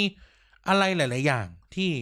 ที่ในบ้านเมืองเรามันมันยังดูไม่เท่าเทียมกันเนาะ อืม เออสิทธิข้าราชการเวอร์วังอลังการใช่ไหมสิทธิเอ่อเรื่องการช่วยเหลือสังคม คือผมอาจจะผมอาจจะเน้นในทางสวัสดิการมากกว่า เรื่องการเรียนเรื่องการเรียนหนังสือใช่ไหม อืม อย่างอย่างเอ่อเลสเซเอ้ยสิทธิในการเข้าถึงการศึกษาเนี่ย เราควรเรียนฟรี อย่างที่บอกทุกคนจะได้เอ่อเติบโตไปเนาะหรือสิทธิในการเข้าถึงระบบเอ่อการบริการภาครัฐอย่างเงี้ย อืม ควรจะแบบไม่ต้องสามสิบาทอะ่ะ มันควรจะฟรีไปเลยด้วยซ้ำไป เออ แล้วก็จะอุดหนุนกันด้วยวิธีไหนก็ตามแต่ หรือการส่งเสริมต่างๆ ให้ทุกคนสามารถใช้สิทธิ์ใช้เสียงของตัวเองได้เต็มที่ ผมผมอยากเน้นเรื่องนี้ เป็นพิเศษใช้คำว่าเป็นพิเศษ เพราะว่าเราก็รู้สึกว่าในหลาย ๆ อย่างในบ้านเมืองเรามัน มันก็ไม่ได้เท่ากันอะไรเงี้ยนะหรือเรื่องการศึกษาเรื่องเรื่องกฎหมายต่าง ๆอะไรเงี้ยโดยเฉพาะอาสมมติเลสเซ แม้ว่าจะเป็นคน endorse ทุนนิยมก็ตามแต่แต่อย่างเรื่อง เอ่อเอ่อที่เขาตอนนี้เป็นประเด็นคราฟเบียร์ อืม ผมก็รู้สึกว่า มันจะมีกฎหมายห้ามผลิตไปทำไมวะ เออ สมมติว่าคิดแบบคิดในแง่ธรรมดาเลย ก็ถ้าเพื่อสมมติว่าคนประสิทธิ์เขาเสียภาษีปกติ อะไรก็ว่าไปใช่ไหม อืม ตามจำนวนที่เขาขายได้หรือจำนวนที่เขาผลิตอะ สุดจะห้า ท้าย ม เขา ไป ก็เลี่ยงไปแบบไอ้นี่ไปผลิตใน เวียดนาม เวีย สิงคโปร์มาเลอะไรเงี้ยนะปี แล้วก็ นัง ส่งกลับมา เออ ก็เท่าก็เท่าเดิม ในขณะที่ประเทศเขาก็คือได้ภาษี ใช่ แล้วก็จ้างงาน แล้วบ้านเรา คือ อะ ได้แค่ภาษีศุลกากรกับภาษีสัมปทานมิตร เออ ในแอลกอฮอล์แค่นั้น คืองี่เง่าวะเอออะไรแบบเนี้ยคือ คืออย่าง ซึ่ง เช่น เขาอะก็เก็บเหมือนกัน เออหรือการแข่งขัน สมมติการแข่งขันทางเศรษฐกิจผมมองว่าถ้าการเมืองดี เราจะเอื้อกลุ่มทุน โดยอ้อมๆมากกว่านี้ หมายถึงว่าปัจจุบันเนี้ยเราเอื้อทุกคนเอื้อกลุ่มทุนอย่างตรงๆใช่ไหมแต่ว่า ที่จริงแล้วทุกคนควรแข่งขันอย่างเท่ากันโดยบริบททางกฎหมาย ก็อย่างเช่น ร้านค้าอย่างร้านค้าเบียร์ยกตัวอย่างเป็นค้าเบียร์ก็ได้ แต่ในที่นี้ แต่ในที่นี้ที่เหลือมันเป็นเรื่องของเงินทุนละ เออ คือมันไม่ได้หมายความว่าแบบ กูเป็นค้าเบียร์ย่านอารีที่อยากผลิต อืม เบียร์สามยี่ห้อ ไปสู้กับ เอ่อเบียร์เบียร์ที่เป็นเสือดาวอะ่ะ คืออ ม แล้วกูจะต้องสู้กับเขาได้ คือมันไม่ใช่ไง อืม มันไม่ใช่แบบนั้นไงคือแบบทุกคนจะมาแบบฝันว่าต้องล้มยักษ์ธุรกิจเนี้ยมันก็ไม่ใช่นะ อืม เออ อันนี้คือมันเป็นเรื่องของทุนและสติปัญญาแล้วอะมันไม่เกี่ยวกัน แต่ว่าขอแค่พื้นฐานอะมันเท่ากันก็พอ ม เออไม่เอออะไรแบบนี้ผมผมอยากเน้นเรื่องนี้มากกว่า หรือก็อย่างที่บอกอะการศึกษาการเข้าถึงระบบสาธารณสวัสดิการ ถ้าการเมืองดีเราที่ตะในวันเกียเราจะเซตระบบระเบียบในบ้านเมืองเราได้ ของผมอาจจะตอบคำถามคนทุกอย่างเลย ใช่ไง เพราะว่าหนึ่งคือ ถ้าคนอกสมมติคือผมไม่รู้นะว่าผลมันจะออกมาเป็นยังไง สมมติว่าคนไม่โอเคกับคราฟต์เบียร์ผลบวกก็จะออกมาก็จะไม่อนุญาตให้มี ใช่ คราฟต์เบียร์ ใช่ ตอนนี้มันแบบมีแต่คนมากำหนดให้อ่ะ เออ เออ ก็ จบ ก็เนี่ยก็คือคำขอของผมอะมันจะตอบทุกอย่างเลย สมมุติว่าผลโหวตออกมาไม่สนับสนุนคราฟต์เบียร์คนอย่างคุณกันที่อยากให้มีคราฟต์เบียร์ก็จะต้องยอมรับอะ ก็ทำอะไรไม่ได้ไง จะไม่รู้สึกว่า แล้วทำไมรัฐบาลแม่งต้องมากีด ทำไม กัน ต้อง นู่น กีด เลย กัน เออ น่ะ แต่อันนี่คือแบบ โอ้ยเหี้ยคนทั้งสังคมไม่ ก็ เอา เขา เลย ไม่เอาอ่ะ หรือแบบมันจะได้คำตอบอีกอย่างเลยคือ ในเคสที่เราเถียงกันเรื่องทำไมต้องห้ามดื่มเหล้าในวันพระวันอะไรเงี้ยสมมติคนบอก บว ว่า ชเลย ทุกคนแม่งสนับสนุนให้ให้ห้ามดื่มเหล้าวันพระ ประชาธิปไตย เออ คือ คือทุกคนก็จะแบบอ่ะแล้วก็ก็มึงก็ต้องยอมรับอ่ะคือมัน หรือ มันโกรธแค่ไหนก็ต้องยอมรับะ หรือถ้าโหวตถ้าโหวตแล้วบอกว่าเอ้ยกินเหล้าได้แล้วไอ้ยซื้อเหล้าได้แล้ววันวันพระ เออ คน ก็ต้อง ที่แบบไม่เอาก็ต้องไม่ได้นะ เออ จะ คนที่ บอก แบบ คนที่แบบมึงจะพูดจัดหรืออะไรเงี้ย เออ ก็แบบ ก็มึงแพ้อะเข้าใจป่ะ เออ คือ คือก็มึงไม่สามารถไปเขาเรียกว่าไป Endorse ไปเอนโดสให้ทุกคนรู้เห็นว่าเฮ้ย อย่า ใน แดก สังค อย่ามซื้อ พุทธของเราที่นะติดข้อห้าดูนนี่นั่นหรืออะไรเงี้ยเออ ถ้าแพ้ก็คือแพ้ไง มันจะไม่มีข้ออ้างอะไรต่อเลยคือว่า คือโอเคกลุ่มมึง ก็ก็ไม่ต้องแดกไปเข้าใจว่าเข้าใจว่ามึงก็คือ ไม่ต้องแดกไปในวัน ก็ใช้ พระ สิทธิ์ตัวเอง ก็ ไป คือ แต่ว่ามึงจะไปห้ามคนอื่นที่เขาอยากจะแดไม่ได้ กอะไม่ได้เข้าใจไหมในสภาพตอนนี้ที่เราเจอคือ อีกคนไม่อยากแดกไปห้ามคนอื่นไม่ให้แดกเข้าใจปะ คืออย่างที่บอก แล้วแม่งต้องแยกกันกับไอ้เมาแล้วขับนะเมา คน แล้ ละ ว เรื่ ขั อบ ง อย่างก็คือเฮียไม่เกี่ยวกับวัน ไม่ พระ เกี่ยว วันจ้า เป็นทั้งโลก เออ เออคือคืออย่างที่บอกอ่ะเราอยากให้ทุกคนมันได้รับการดูแลเท่ากันอ่ะ คนไม่กินก็คือไม่กินอ่ะคือสิทธิบางอย่างที่รัฐทำทุกวันเนี่ยคือรัฐเป็นคนชี้นิ้วสั่งเนาะเราอยากให้ประชาชนเข้าไปมีส่วนร่วม แบบเอออันนี้ประชาชนไม่เอาอันนี้ประชาชนเอาอะไรเงี้ยรู้สึกว่าอย่างนี้ทีนี้ที่คิดเราตักกันไว้สองคนก็คือว่า ผมมองเห็นปัญหาข้อหนึ่งวันไหน ที่ทำให้ปัญหาคำว่าการเมืองดีเนี่ยมีมีเรื่องให้ถกเถียงกันเยอะ ผมรู้สึกว่ามันเป็นความผิดของของคนเรียนรัฐศาสตร์ ในไทยนะ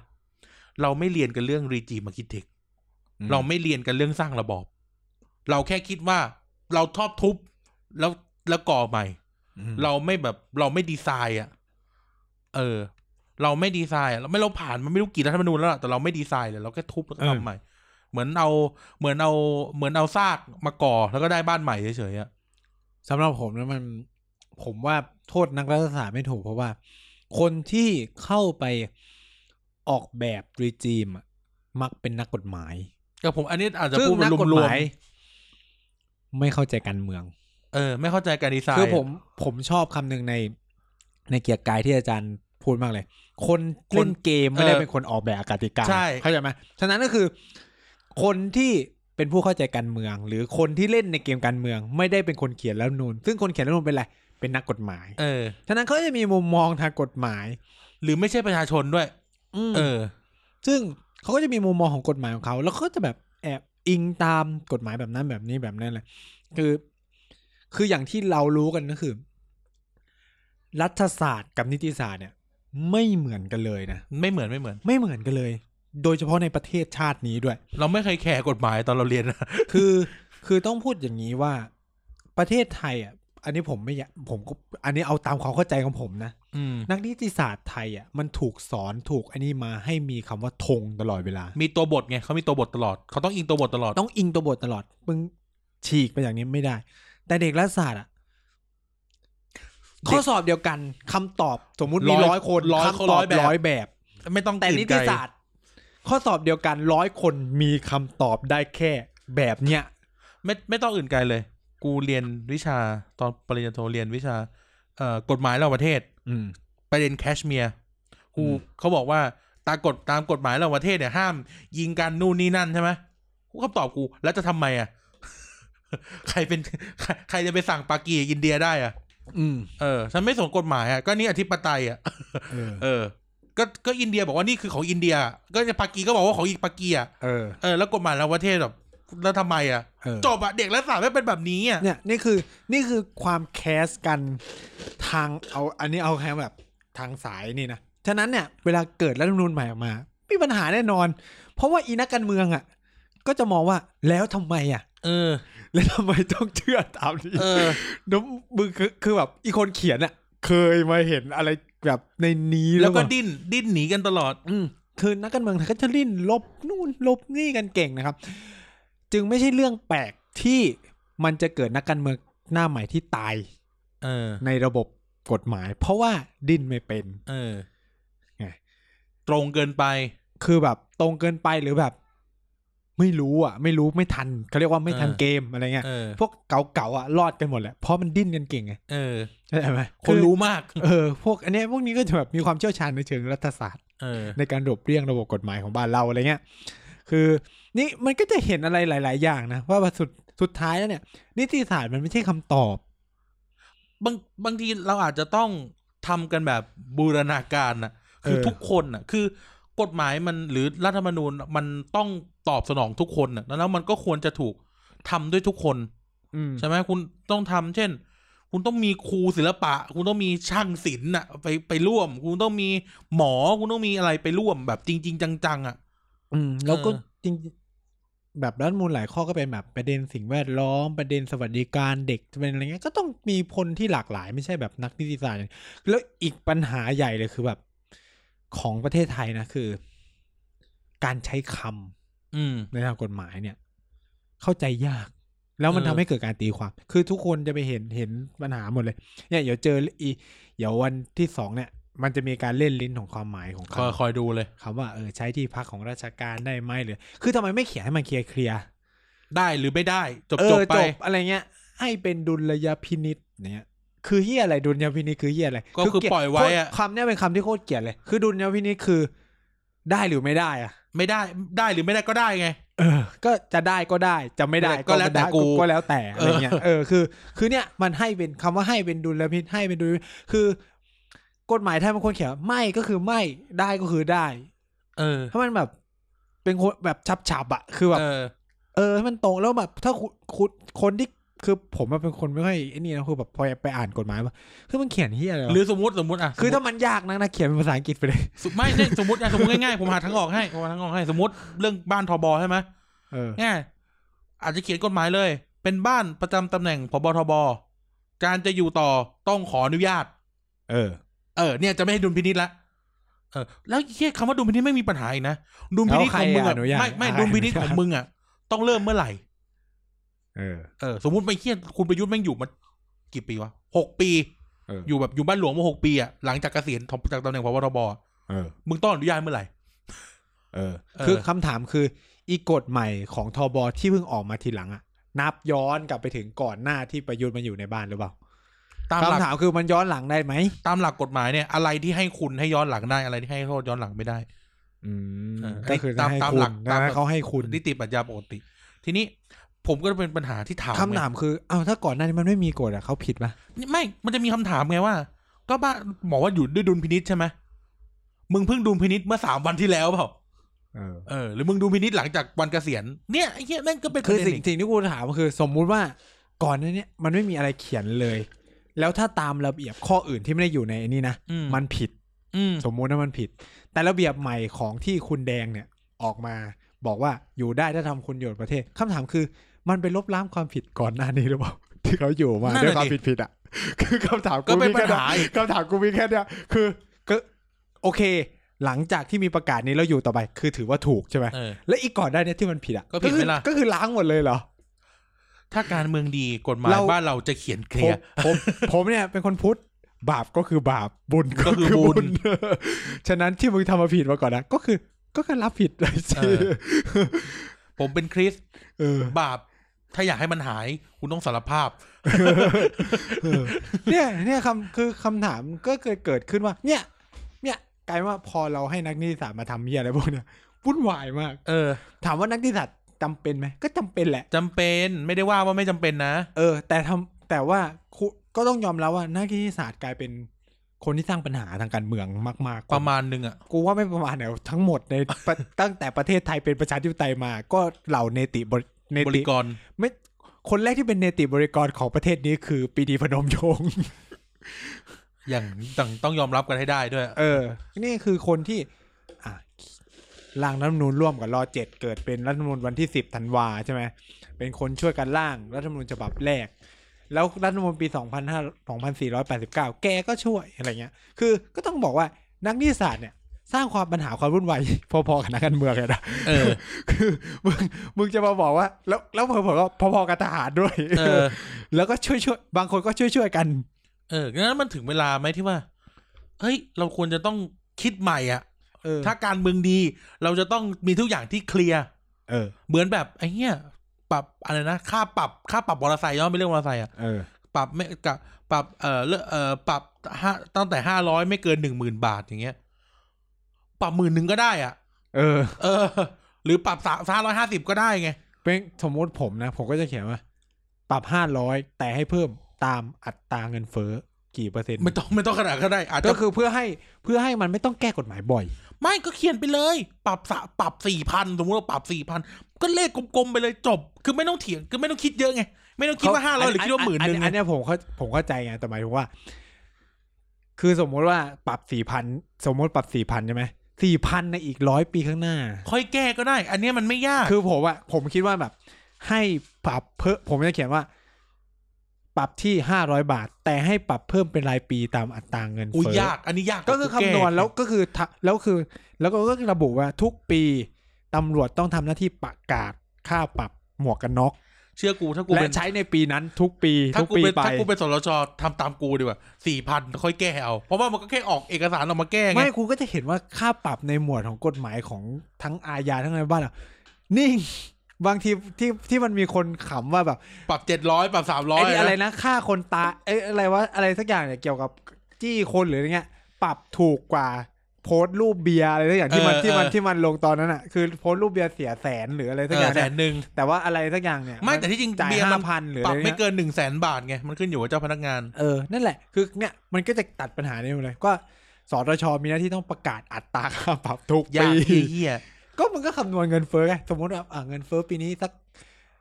หนึ่งเปอร์เซ็นก็เพิ่มมาห้าบาทใช่ไหมล่ะ ก็เป็นห้าร้อยห้าบาทในปีนี้อะไรอย่างนี้ เออ ถ้าอ่ะปีนี้เงินฝืดกับลดไง มันก็จะทำให้ค่าปรับมันมีความลื่นไหลได้ ก็ช่วยประชาช ย าก น ยากชิบหายเลย ก็เป็นหน้าที่ของหน่วยงานรัฐ ผมก็แค่นี้กู ก็คือออกกฎหมายไงก็คือฟันเลขตรงแล้วก็ เออ มันมีความเคลื่อนไหว เออ ด้วย เออ ซึ่งมันจะแบบไม่ต้องแก้กฎหมายอีกเลย เออ ก็คือออกครั้งเดียวจบ สัตว์ แก้ปัญหาทุกอย่างกับค่าปรับ มึงนี่ทำยากเหลือเกิน เอาไปยุ่งยากของข้าราชการประชาชนไม่ยาก นี่ไงเรื่องนี้เป็นประเด็นหลายที่ต้องคุยสกการเมืองดีเนี่ยไม่ว่าเราจะฝันนี้อะไรก็ตามแต่ไม่ว่าเราจะฝัน direct democracy ไม่ว่าเราจะฝันเรื่องทุกคนได้เรียนหนังสือเท่ากัน ทุกคนมีสิทธิทางเศรษฐกิจเท่ากัน ทุกคนได้สวัสดิการเท่ากัน อืม ระบบราชการเนี่ย ไม่เคยมีใครพูดถึงเลยนะ อืม เออสำคัญมากเลยนะ ข้าราชการเป็นส่วนหนึ่งของการเมืองไหม กูบอกเลยนะว่ากูไม่แคร์การเมืองดี กูบอกว่าถ้าระบบราชการดีบ้านเมืองกูจะเจริญกูพูดกับนี้เลย เป็นทั่วโลก เออ ประเทศไหนที่ระบบข้าราชการดี เจริญ บ้านมืองเจริญ ระบบข้าราชการเต่าถุยเนี่ย แย่นะ ต้องบอกว่าบ้านเราเนี่ยติด คือเราอะไปมองว่า ปัญหาการเมืองเนี่ย มันเป็นเรื่องของตัวการเมืองอะไร อื เงี้ย ม แต่เราอ่ะลืมหรือแบบบ้านเราติดชะงักทหารหรืออะไรเงี้ย แต่เราอ่ะลืมไปว่า ทหารแม่งก็ข้าราชการ ใช่ เออ เราควรจะแก้ปัญหาระบบราชการนะถ้ คือเรา กมื เรา ดีนี่ย เราต้องแก้ทำไมคือถ้าการเมืองถ้าข้าราชการดี เราจะไม่เจอรัฐประหาร เออ แค่ผมพูดอย่างนี้ ผมเอาจริงๆผมผมเขียนตอบข้อสอบเรื่องเนี้ย ในวิชาของอาจารย์ประจักษ์อะนะ คือ ไฟนอลป่าวะ ไฟนอลที่เขียนว่าวงจรอุบาทเลยสักอย่างใช่ไหม อ๋อ ผมจะบอกว่าหนึ่งที่ส่วนหนึ่งที่ ไฟ ทำ นอล ให้วกูไม่ ง ได้ต จ อบ ร เรื่องนี้ สิ่งที่ทำให้วงจรอุบาทของการรัฐประหารน่ะ ประสบความสำเร็จตลอดคือข้าราชการ เออ คำถามคือสมมุติว่าลุงตู่รัฐประหาร แล้วข้าราชการเพราะผู้ฝักใฝ่ในระบอบประชาธิปไตยทั้งหมด ไม่ทำงานให้ลุงตู่ถามว่า จะรัน ปก ได้ ครอง ไหม ประเทศยังไง เออ เออ เข้าใจไหมมึงจะปกครองประเทศยังไงอะ เออ ระบบราชการไม่เดินให้มึงเช่นสำนักงบประมาณไม่ร่างสคริปต์งบประมาณให้ เออ กรมบัญชีกลางไม่เบิกเงินให้ เออ อ่าใช่ไหมกระทรวงการคลังกูไม่ทำกูไม่เซ็น กูไม่อะไร เออ ทั้งอย่างอะไรอย่างเงี้ย เออ เออ ใช่ไหมถามว่าทหารบอกว่างั้นกูเอาปืนจี้เอ้า มึงไม่มีเงินเดือนอ่ะ มึงจะจี้ เออ มึงจะจี้ยังไงคำถามอะเข้าใจปะ เออ คือทหารเกณฑ์จะยอมเสี่ยงให้โดยที่ไม่รู้ว่าเงินจะเบิกออกมาใช้ได้หรือเปล่า เออ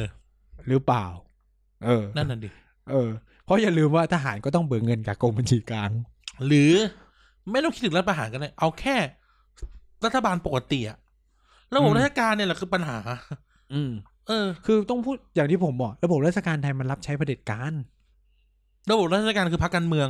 เออ ข้าราชการคือพรรคการเมือง คือพรรคการเมืองที่มีบทบาทมาก ๆ ด้วย เออ ถ้าในยุคอดีตเนี่ยเราจะรู้จักเราจะได้ยินคำว่าเทคโนแครดเทคโนแครดต เออ ลอดเวลานะครับเทคโนแครดก็คือเหล่าข้าราชการที่ไปคอยช่วยนักการ นักการ เมื เมื อ อง ง สมัยก่อนเนี่ย คนที่ศึกษาระบบราชการก็จะทราบกันว่า รัฐมนตรีอ่ะมาแค่บอกว่ามาถามจะมาถามปลัดกระทรวงว่ามีอะไรที่พอจะเป็นผมเป็นผลงานให้ผมได้บ้าง คือ แล้วก็ ไม่มีอะไรใหม่มา วิ่ง นะ ไปหามา เออไปหาอะไรมาทำ ฉะนั้นเนี่ย ถ้าคุณเห็นรัฐมนตรีคนไหนตายจากการเซ็น เอออ อะไรบางอย่างเนี่ย ก็มาจากเราข้าราชการทั้งนั้นแหละ ที่เป็นคนชง เออ ให้มันตาย นะครับ เออ คนแรกที่พยายามทำใหม่คิดใหม่ทำใหม่นะก็จะเป็นสโลแกนเขาคิดใหม่ทำใหม่นู่นนี่นั่น ก็ตายเพราะระบบราชการ เออ เหมือนกันนะครับ นั่นคือคุณทักษิณคุณทักษิณพยายามปฏิรูประบบราชการ เออ ก็เลยอยู่ได้แค่ห้าปี ก็เราจะเห็นว่าเหล่าข้าราชการก็จะสมหัวกัน คือ ต่อต้านมากนะ คือคุณคุณคุณปฏิรูปได้ แต่ผลประโยชน์ของฉันต้องไม่เปลี่ยน เออ คือการปฏิรูประบบราชการของคุณทักษิณเนี่ย ในช่วงคือประสบความสำเร็จในครั้งแรกในช่วงแรก เพราะเขาแตกกระทรวงเพิ่ม เออ เขาเพิ่มงาน เขาเพิ่มตำแหน่งปลัดกระทรวง ใช่ ซึ่งพวกข้าราชการโอเค แฮปปี้ ตายอย่างน้อยกูก็ต้องได้ประโยชน์เอาโอเค ถึงมันจะมีแบบผู้ระบบผู้ว่า CAO มีนะโอเค มันมีตำแหน่ง 41 เพิ่มอ่ะเราก็ยังหยวนหยวนคุยคุยๆกันได้อยู่อะไรอย่างเงี้ยนะครับ แต่ว่าการล้มของระบบทักษิณเนี่ยมันเกิดขึ้นในช่วงที่เขาจะถ่ายโอน โรงเรียนให้ไปอยู่ในสังกัดอบตไปอยู่ใน อืม ท้องถิ่นอะไรเงี้ยอ่ะอันเนี้ยแบบข้าราชการรับไม่ได้สิเพราะว่า อืม เริ่มไม่มั่นใจอ้าวแล้วสิทธิสวัสดิการของฉัน อืม แต่ยังเหมือนเดิมไหม อืม ประเด็นหวยบนดินอ้าวกองสลากใช่ไหม เออ หรืออะไรเงี้ย พวกนี้ก็จะแบบกูต้องหาวิธีเตะตัดขา นะครับ และหนึ่งในนั้นก็คือพรบหุ้น เออ ที่ทำให้เขาตาย ใช่ นะครับ ก็เนี่ยก็เป็นตัวอย่างว่าเฮ้ยอีกกลเกมทางการเมืองทั้งหมดที่อยู่ในในในไทยเนี่ย ส่วนหนึ่งเลยนะข้าราชการทั้งนั้นเลย เออ ปัญหาเลยนะ เป็นปัญหาทุกอย่างเลย เออ ตำรวจ ทหารข้าราชการ การศึกษา การแบ่งเขต ความเท่าเทียม สวัสดิการ ระบบราชการล้วน ผมว่าระบบราชการไทย อันนี้กูจะโดนฟ้องเนี่ย ๆ ไม่โดนหรอก ก็คือค่อนข้างจะไม่มีประสิทธิภาพที่สุดแห่งหนึ่งของโลก ใช่ เอาเป็นว่าส่วนใหญ่แล้วกัน บางกระทรวงโอเคทำงานโอเค แต่ส่วนใหญ่ใช้คำว่าไม่มีประสิทธิภาพเลย สิ่งแรกที่เห็นได้ชัดคือ คุณเคยเห็นคำว่า หนังสือรับมากไหม หลุดชิบหายไวป่วง เอ ไป อ หมดอะ คือการหลุดของเอกสารลับเนี่ย คือเฮียอะไร ในกับ เออ ใจความหมายของกูประเทศเรานี่มัน มันเกิดอะไร ในต่างประเทศไม่มีทาง เอา เลยนะ จริงนะ ส มัย สมัยก่อนที่เราฝึกงานกันอะที่เขาชอบเล่ากันอะเอกสารรับกระทรวงต่างประเทศหลุดออกมาเป็นถุงกล้วยแกกอะ เออ กูก็ไม่เชื่อนะ วันนั้นที่เขาเล่ากันอะกูก็ไม่เชื่อนะ บ้าพี่ได้ไง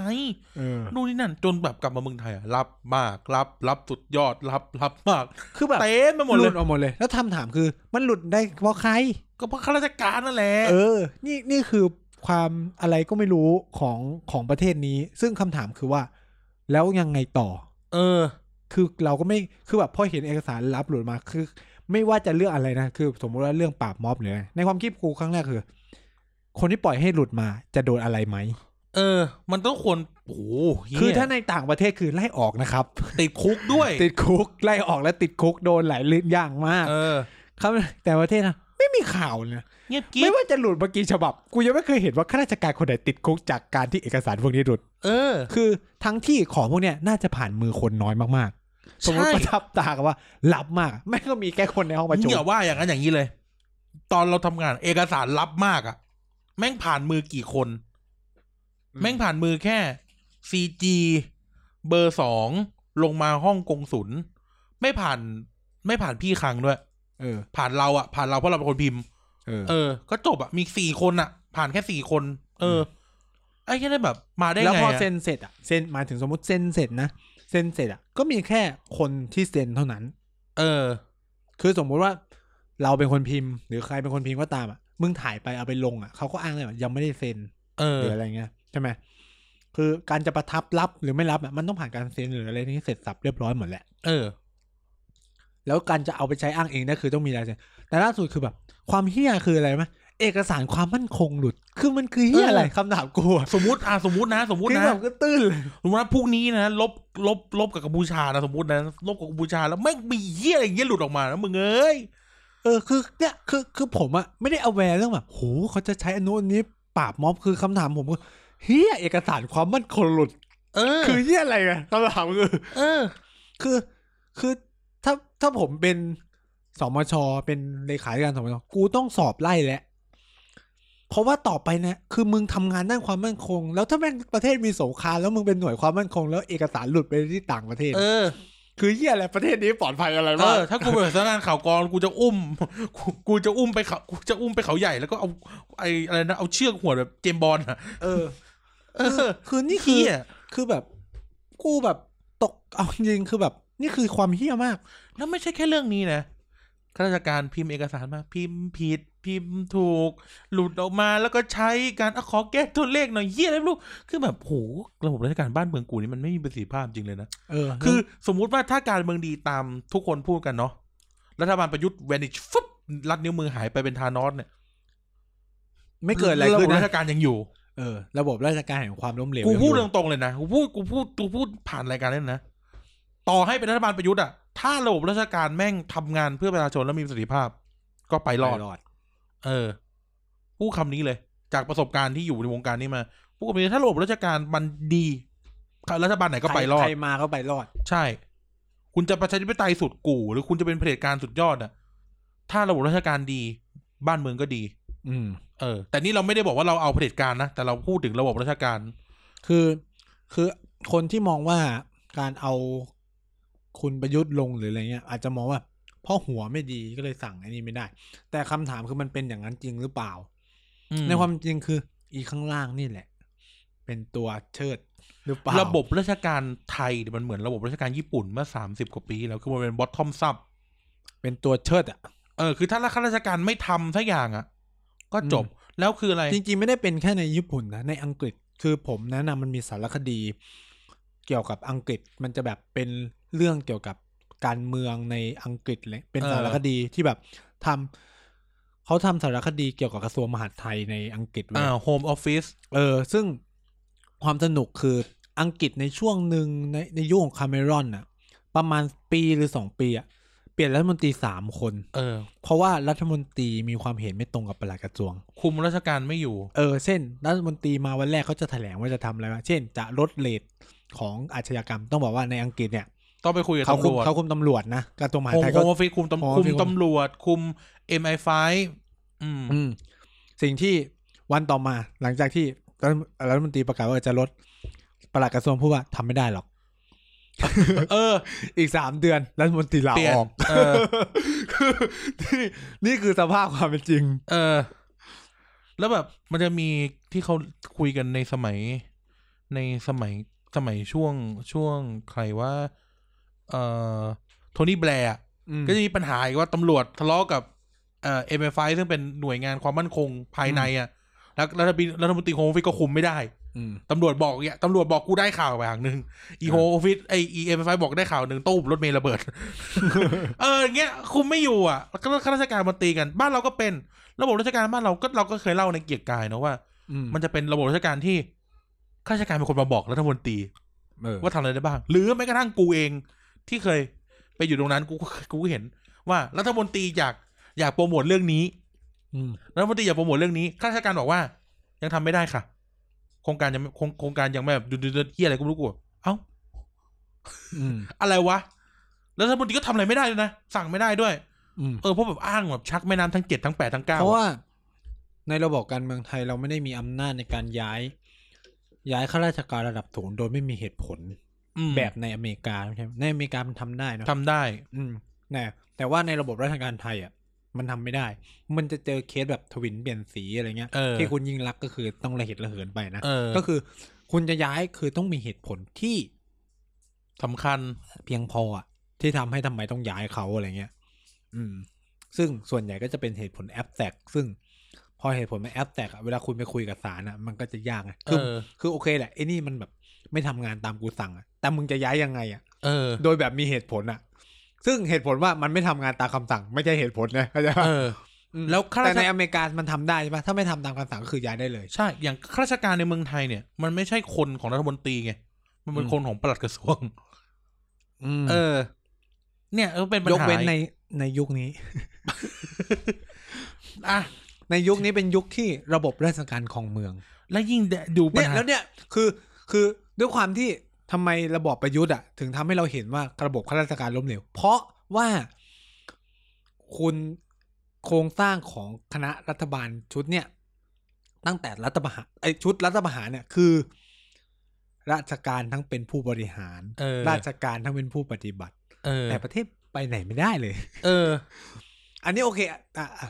มีเลือกตั้งแล้วอาจจะมีนักการเมืองแทรกไปบ้าง แต่ก็ยังถือว่าหัวก็ยังเป็นพวกคนที่มาจากราชการอยู่อะไรเงี้ย เออ แต่ก็ไม่ไม่เป็นไหน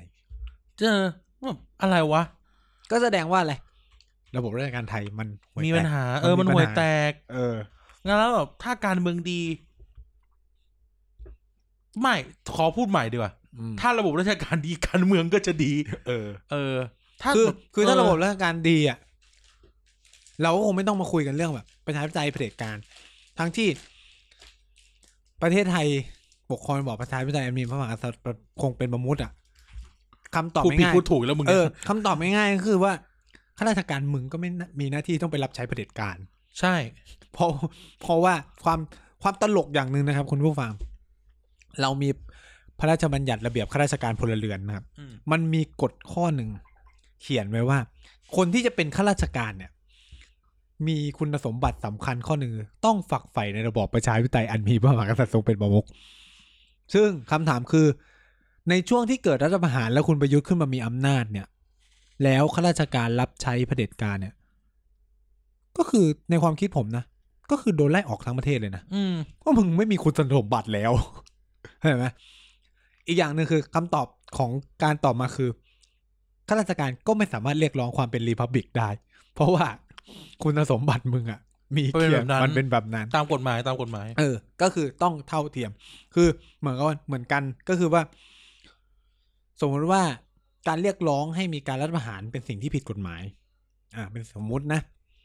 เห็นตอนนี้มันเห็นมีการฟ้องร้องกันอะฉะนั้นเนี่ย การเรียกร้องให้ประเทศเป็นสังคมนิยม หรือเป็นคอมมิวนิสต์เนี่ย ก็ต้องผิดกฎหมายด้วยนะ อืม หรือถ้าจะไม่ผิดก็ต้องไม่ผิดทั้งคู่ อืม อืม แค่การเรียกร้องนะ มันไม่ถึงกับการทำไปเลยอะ อืม ถ้าทำไปเลยคือยังไงก็ผิด คือความเห็นของผมในคือเนี่ยปัญหาของนักกฎหมายอีกเฮียคือ เอ้าพอรัฐประหาร ซึ่งมันก็ผิดกฎหมายทำไมถึงไม่จัดเป็นการกรบฏในกฎหมายอาญา อืม ไม่มีการบัญญัติโทษนะ การทำรัฐประหารอะ มีเป็นกบ มี ฏ เหรอ ไงเป็นกบฏ อ๋อโอเคเออล้มล้างการ คื ป อก ครอ ผิ ง ดกฎหมายอาญาเลยผิดกฎหมายอาญาแต่ว่าสิ่งที่อีพวกคณะรัฐประหารมักจะทำสิ่งที่ทำคือร่างรัฐธรรมนูญใหม่ แล้วก็ แปะ แปะว่าการกระทำรัฐประหารไม่มีความผิด ซึ่งอีธรรมนูญการปกครองมันใหญ่กว่ากฎหมายอาญา อืม ถ้าในตามศักดิ์ของกฎหมายนะ ถูกต้อง ฉะนั้นน่ะคนที่จะวินิจฉัยว่าอีธรรมนูญเนี่ยมันชอบด้วยกฎหมายไหมคืออะไร สารรัฐธรรมนูญ อืม เนี่ยสุดท้ายสารรัฐธรรมนูญอ่ะ นั่นแหละ ก็เป็นกันหมด อืม ก็คือ เนี่ย เอาจริงๆพวกนักนิติศาสตร์อะปัญหาสุดแล้ว ถ้ามันฟันจับรัฐประหารผิด เออ ถามว่าจะเกิดอะไรอ่ะ ก็ฆ่ากันอย่างเดียว ก็คือก็คือถ้าถ้าฟันฉับอย่างนั้น ผมว่ามันก็เป็นบรรทัดฐานเลยต่อไปก็คือ รัฐประหารก็จะเป็นความผิด อืม ใช่ไหม ไม่ยอมสักอย่าง อืม คือแบบอ้าวคุณประยุทธ์จะ สมมติรัฐประหาร จะเอารถถังเอาอะไรมาไล่ยิงคนเย ให้มันตายหมดอ่ะมันก็ไม่มีคนให้ปกครองแล้วเอา เออเอาโอเคจะแบบฆ่าคนต่างคือผมผมในความคิดผมนะไม่กล้าหนึ่งคือแบบคุณชื่อคุณจะอยู่ในประวัติศาสตร์ไปตลอดชีวิต เปื้อนเลือดที่แท้ทรู เออ คือมันไม่ใช่ยุคสมัยเนี่ยแบบนั้นแล้วอ่ะ ปีสองพันห้าร้อยห้าสิบเจ็ดแล้วอะมึงเข้าใจปะ เออ หกสิบสาม เออ มันไม่ใช่ที่แบบ โอ้จะปิดข่าวปิดนู่นปิดนี่ได้ เออ โอ้ยนี่กูไลฟ์สดฐานยิงยังได้เล เออ ย คือมันไม่ใช่เรื่องที่แบบจะง่ายแบบนั้นแล้วอ่ะ อืม อืม ซึ่งการที่คุณประยุทธ์รัฐประหารสำเร็จเนี่ยคือผมพูดตรงๆว่าเก่งนะ ในยุคที่แบบดิจิตอลก็ไปไกลทุกอย่างคือแบบในในประเทศอย่างในตุรกีอ่ะซึ่งแม่งรัฐประหารถี่พอๆกับไทยอะยังทำไม่ได้ ในแอฟริกายังทำไม่ได้เลยอ่ะ เออ ยังล้มเลยอ่ะ เออ คือแบบ อันเนี้ยคนคนเนี้ยก็คือแบบ เอาเรื่องอ่ะ เอาเรื่องเอาเรื่องก็ต้อง เฮ้ย อม แต่พูดถึงอ่ะผมผมมองอย่างนี้ ผมรู้สึกว่า ระบบราชการเราอ่ะ มันมันไม่เอื้อกับอะไรเลยอ่ะ คือคือผมอะ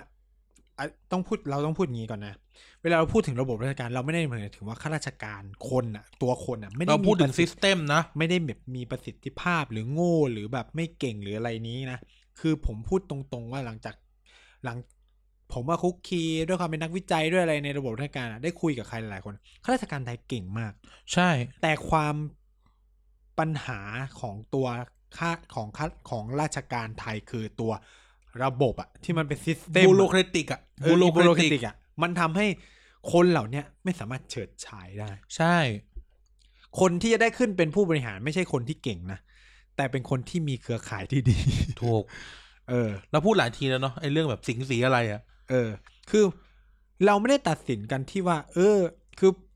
ผมอะด้วยความที่เรียนบริหารรัฐกิจหรือรัฐประหารนั่นแหละเราก็จะเรียนระบบราชการการ คือโอเคเราเนี่ยแบบโหเรียนอเมริกาเรียนอังกฤษเรียนญี่ปุ่นนะ การขึ้นมาเนี่ยใช้ระบบความสามารถ ระบบ competency นู่นนี่นั่นใช่ไหมมีผลงานวัดนู่นนี่นั่นแต่ในความเป็นจริงอะระบบราชการไทยคือ เอาคนเนี้ย เออ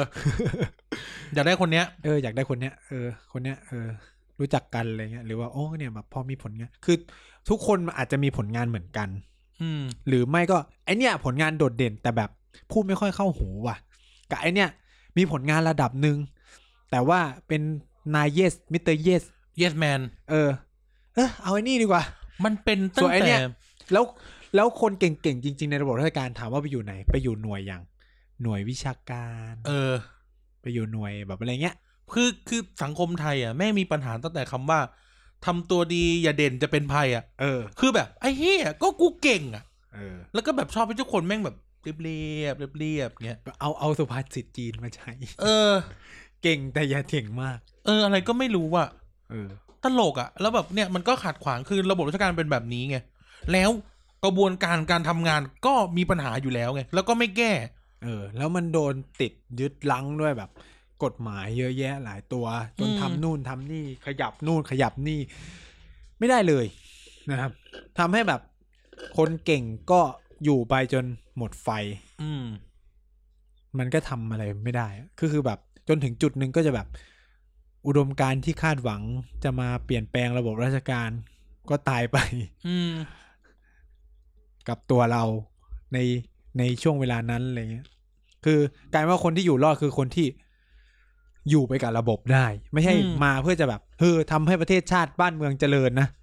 แต่มาเพื่อทุกวันนี้คืออยู่อยู่กันเพื่อเอาชีวิตรอดในระบบราชการให้ได้ อืม ไม่ใช่มาเพื่อแบบทำให้ประเทศชาติบ้านเมืองเจริญนะ ใช่ เออ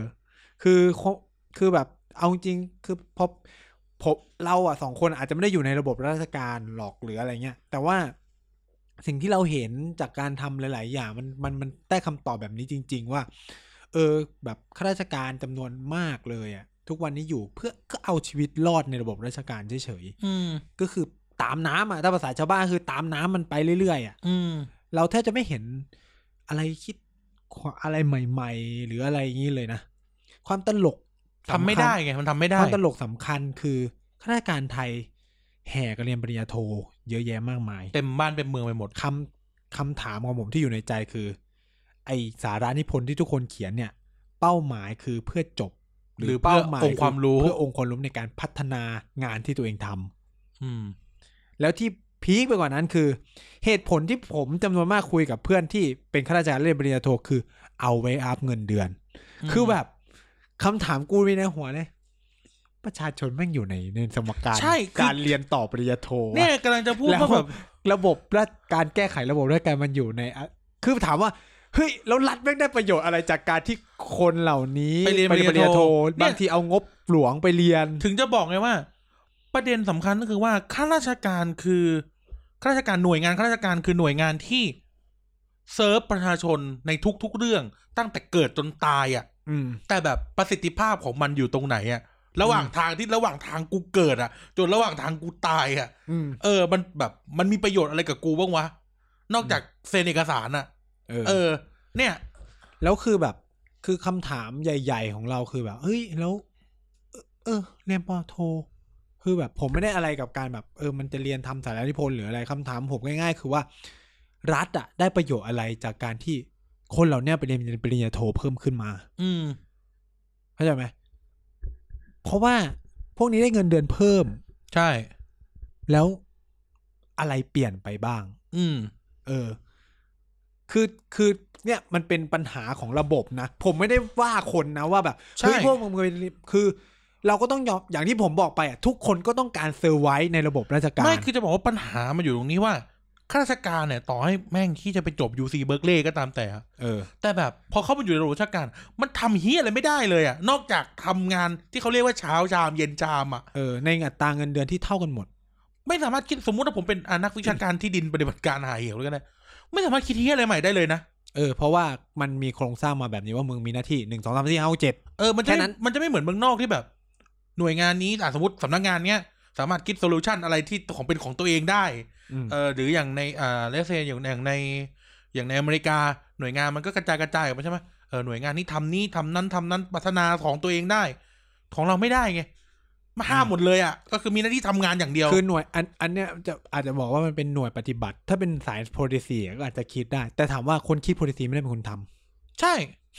มันก็เลยเกิดความแค้นว่า อีกคนเอามาทำก็แบบไอ้เฮียคนคิดเนี่ยมันรู้หรือเปล่า แล้ว ว่า ความเฮี้ยก็คือ เออ ไอ ทำ คนทำก็เสนอ policy ไม่ได้ด้วยไง เออ เออ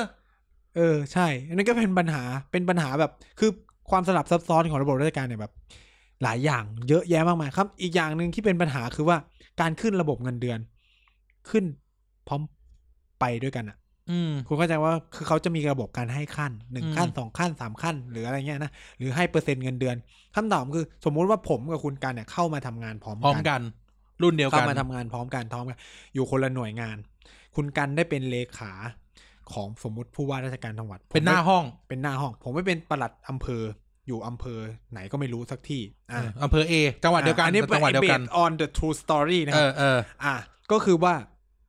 คุณกันอ่ะ มีหน้าที่เป็นเลขางานของคุณก็คือรับโทรศัพท์ นัดประชุม เดินตามใช้คำว่าเดินตาม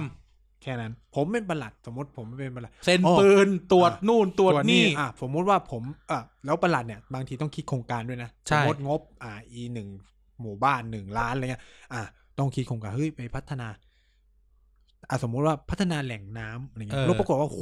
แหล่งน้ำนี่แบบประชาชนชื่นชมนู่นนี่นั่นอ่ะผมก็เขียนเป็นผลงาน แต่เวลาให้ขั้นอ่ะ คุณกันได้ขั้นเยอะกว่าผม ใช่เพราะผู้ว่าให้ เออ จบเลยเฮีย คือคือคำถามคือ เพราะผู้ว่าคือผู้บัญชาการประหลัดทั้งหมด เอ เอ อ อ คำถามที่เกิดขึ้นก็คือ ผมที่เป็นประหลัดแล้วมีผลงานเป็นที่ประจักษ์ ชาวบ้านแฮป นู่นนั่น ปี้ แต่ว่าหัวหน้าไม่รู้จักว่า มึงใคร เอ๊ะมึงใครอ่ะ เออ แต่ว่าคุณกันเนี่ยอุ้ยตามกันมา ช่วยกันมาขับรถให้ด้วยบางที เป็น นู่น ค เนี่ย นโทรเคลียร์เป็นคนสารพัดดูแล เออ เขาเรียกนะชีฟออฟสตาฟเออ อ่ะการเอาไปสี่ขั้นเอ๊ะนี่ใครวะไหน เอาไปขั้นหนึ่ง เอาสักสองไป เออสองขั้น เาสอง ก็ได้ อ่ะคนอื่นก็สองสองสองสองเอาคนนี้เออประหลัดคนนี้ผมเคยได้ยินชื่ออ๋อรุ่นน้องอ่ะสาม เออ อ่ะเนี่ย เรียลิตี้ ความสังคมไทยคือ ท่านผู้ฟังฟังท่านผู้ฟัง แล้ว ท่านผู้ฟังฟังอยู่นะ ถ้าฟังสังเกตนะ ไม่มีคำว่าประชาชนเลยนะ เออ แล้วเนี่ยคือคำถามคือ สิ่งที่เกิดขึ้นคืออะไร ต่อไปผมประหลัดไนท์ก็จะรู้สึกว่า แล้วกูจะทำมาทำเพี้ยอะไรวะเนี่ยโครงการดีๆทำไปแม่งก็ได้สอง อยู่เฉย ฉะ ๆไป นั้น แล้วกัน กูวิ่งเต้นไปเป็นหน้าห้อง เออ พยายามย้ายตัวเองเข้าไปอยู่ เออ ให้ใกล้ผู้ว่าที่สุด หรือย้า ใก ย ล้ เข้า แนว เข้าเมืองก็ได้ เข้าก เออ รุงเทพก็ได้ เพื่อจะได้ขั้นเยอะกว่า ไม่ดีกว่าเหรอ เออ ใช่ไหมเนี่ยมันก็คือความเป็นจริงของระบบราชการไทยที่ สุดท้ายไม่มีใครคิดจะพัฒนาที่อะไรให้กับ กู ประ ก็ เทศ มีเรื่อ ชาง ติเลย กู นะ ก็มีเรื่องประมาณนี้เบสออนทูสตอรี่ เออ มี ทุกคนก็เลยวิ่งเต้นเข้ากระทรวงกันหมดเลย เอ อ มีพี่สนิทกูคนหนึ่งตอนแรกอยู่จังหวัดหนึ่งที่มีกะหรี่ปั๊บเออ อ่ามี มีกะหรี่ปั๊บ ครับ เออนะครับ แล้วก็ แล้วก็ เอ่อ ถูกย้าย ม ถูกย้ายไปเป็นหน้าห้อง ที่จังหวัดอ่าจังหวัดที่มีปราสาทสายฟ้า เออ อ่าพระยาม นะครับ เออเขาก็พูดกับกูเว้ย นั่งเล่นกันนะเขาพูดกับกูว่าเอ้ย กูอยู่สามเดือนนั่นแหละ ระดับกูแล้ว เดี๋ยวกูให้ เดี๋ยวกูให้นายเซ็นย้ายกูกลับกรุงเทพได้ เออ เนี่ย เออ หน้าห้องไงพลังของหน้าห้อง เออ คือฉะนั้นเนี่ย ใน แล้ว ระ ถา บ ม บ แล้วถามว่าเป็นข้าราชการอะทำงานให้ประชาชนตรงไหนบ้างวะ ต้องถามว่าการเป็นหน้าห้องอ่ะ เออ ต้องการอะไรให้มัน เออ คือหน้าห้องคือทำงานให้ผู้ว่าเออเราอาจจะเอ็กซ์เพรสไงทำงานให้ผู้ว่าผู้ว่าทำงานให้ประชาชนนะ โอเค อ่ะ อ่ะ หยวน เอออยู่อะแต่ถามว่าผลงานที่เป็นที่ประจักษ์อะ เออ คืออะไร ก็คือลารับโทรศัพท์ผู้รับเหมา คือเนี่ยนี่นี่คือนี่คือ แล้วคำถามคือ แล้วมึงจะมีกระจิตกระใจทำงานอะไรที่เป็นชิ้นเป็นอันที่แบบค r e เอทีฟไหม เพื่อประชาชนนะ เพื่อประชาชนอะ เออ ไม่ ใช่ มันมีน่าสนใจกว่าไอ้พวกประหลงประหลัดอีกนะ อืม เออคือเขาเรียกว่าอะไรนะ ที่สำคัญเลยนะระบบราชการเนี่ยที่ผมรู้สึกว่าห่วยแตกเนี่ยก็เพิ่งพูดไปเด็กทั้งชาติเนาะคือระบบการศึกษา เออ เออ คือแบบครูเนี่ยอ่าอย่างคนเรียนครูหรืออะไรเนี่ย ก็ต้องทำวิจงวิจัยใช่ไหมส่งพอถึงเวลาเข้าไปอ่ะ ไม่สามารถคิดอะไรใหม่ได้เลยนะลงคือเขาเลยกนะ ระบบการศึกษามันถูกฟิกมาโดยระบบราชการอะว่ามันต้องเรียนเหมือนกันหมด ทั้งที่ที่จริงแล้ว โรงเรียนควรที่จะสามารถที่จะเน้นหรืออะไรได้โดยโดยตัวเองอะสามารถ จริงๆ จัดการระบบการศึกษาด้วยตัวเอง จริง ๆ อ่ะ อันเนี้ยผมอยากบอกว่า โรงเรียนอ่ะทำได้นะ แต่ว่าด้วยความที่กรอบของระบบราชการมันครอบจนแบบ พวกผู้บริหารไม่อยากจะทำอะไรใหม่ อืม คือคือเพราะส่วนใหญ่อะผมคิดว่าระเบียบของกระทรวงมันเขียนมาแบบกว้างๆเว้ย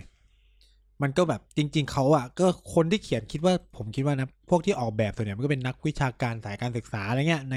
จุฬาในอะไรเงี้ยเขาก็ต้องการเขียนกว้างๆเพื่อจะเปิดโอกาสให้พวกโรงเรียนอะไปปรับไปอะไรเงี้ยให้เข้ากับพื้นที่ของตัวเอง แต่สิ่งที่มันเกิดขึ้นคือ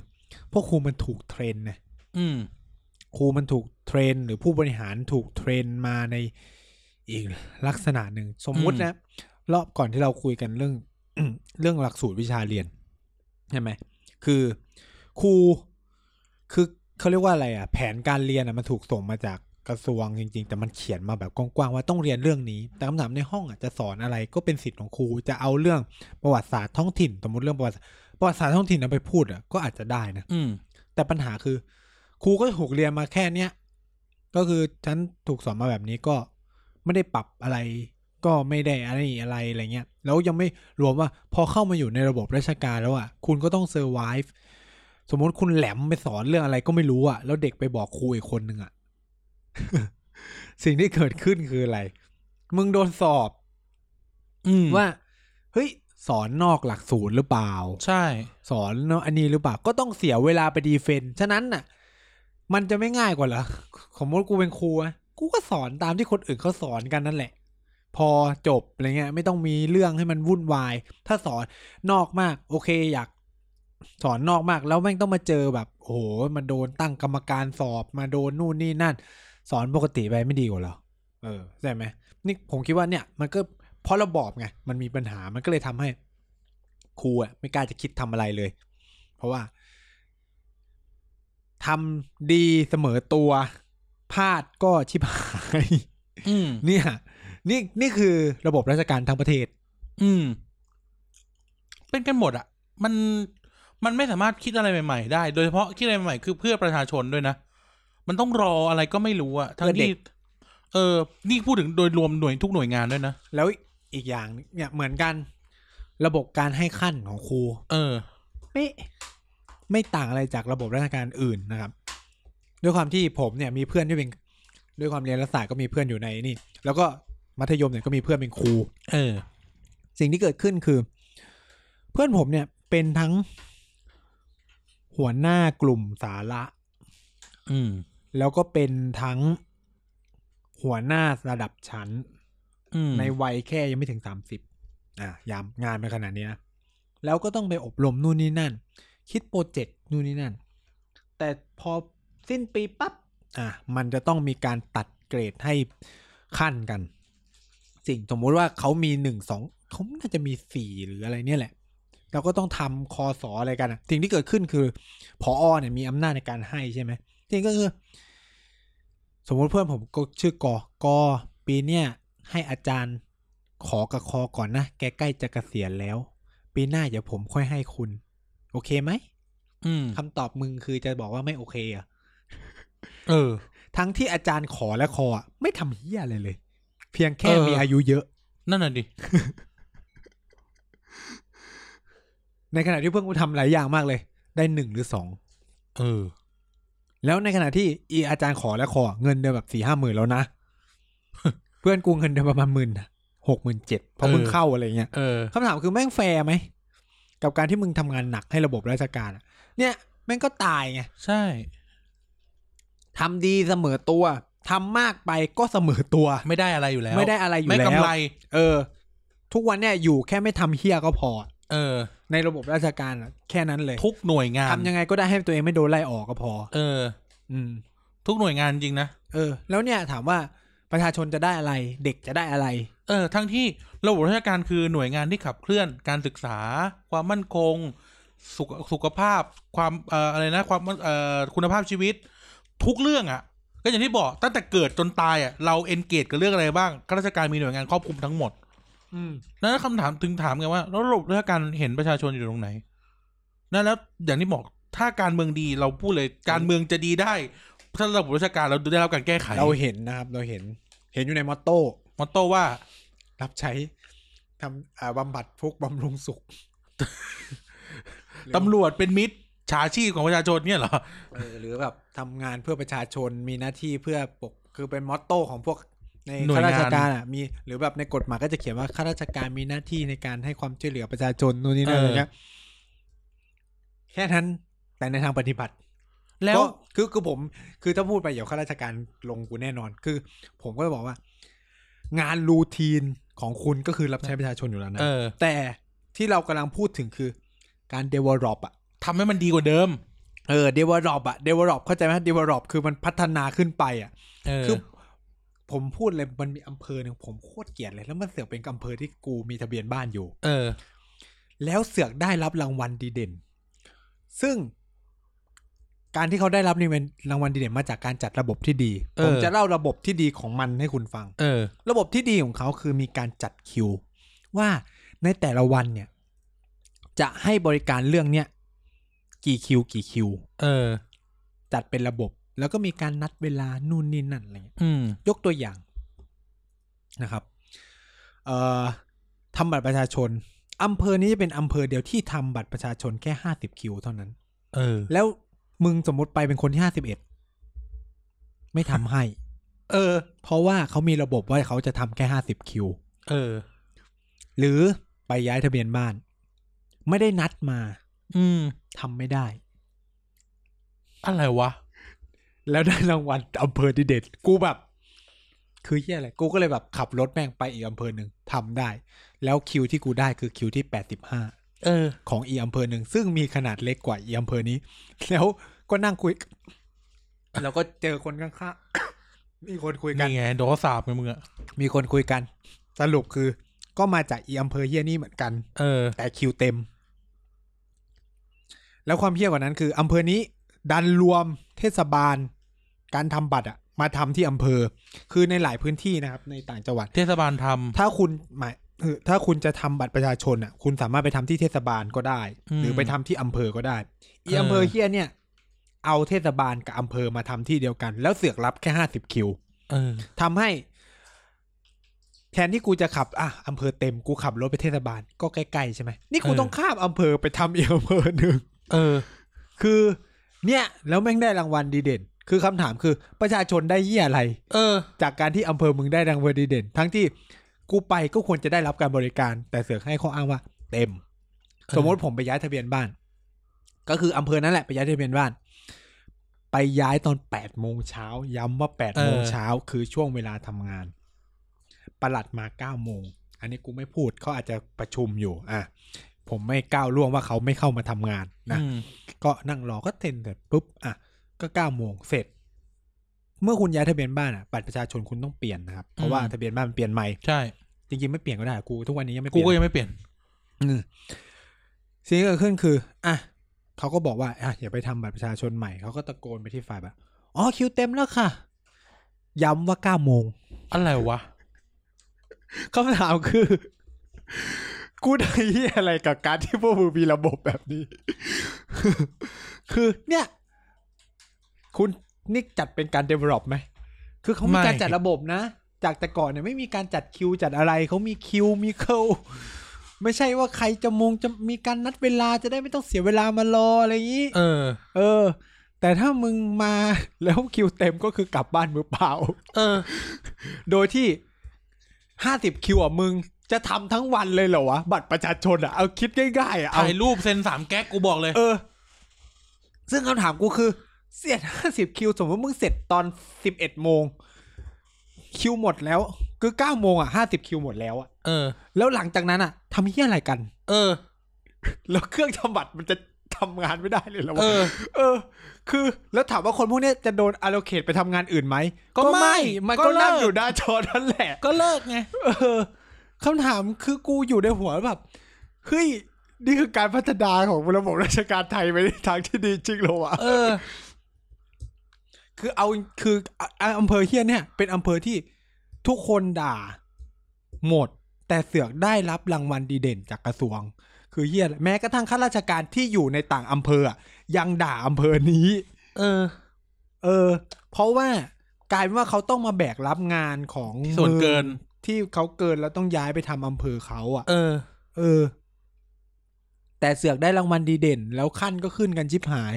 คือเฮียอะไรก็ไม่รู้ เออ เพราะว่าอากูทำอยู่อำเภอหนึ่งยังด่า เออ ว่าคุยยากมากอำเภอนี้ เป็นระบบที่แบบ ไม่รู้ระบบเฮียอะไรของมันอ่ะ เออ เออ อะไรวะ โคตรงงเลย แล้วเป็นหมด เป็นทุกหน่วยงาน แล้วคุณจะไปเอาเอกสารข้าราชราชการเฮียอะไรก็ไม่รู้ แล้วทุกวันนี้ก็ไม่เข้าใจนะว่า เออ แล้วก็จะต้องแบบ ต้องไปเช้า ต้องไปงูนอย่างนี้ ทั้งที่แบบของพวกนี้มันควรจะไปเมื่อไหร่ก็ได้ปะวะ อืมแล้ว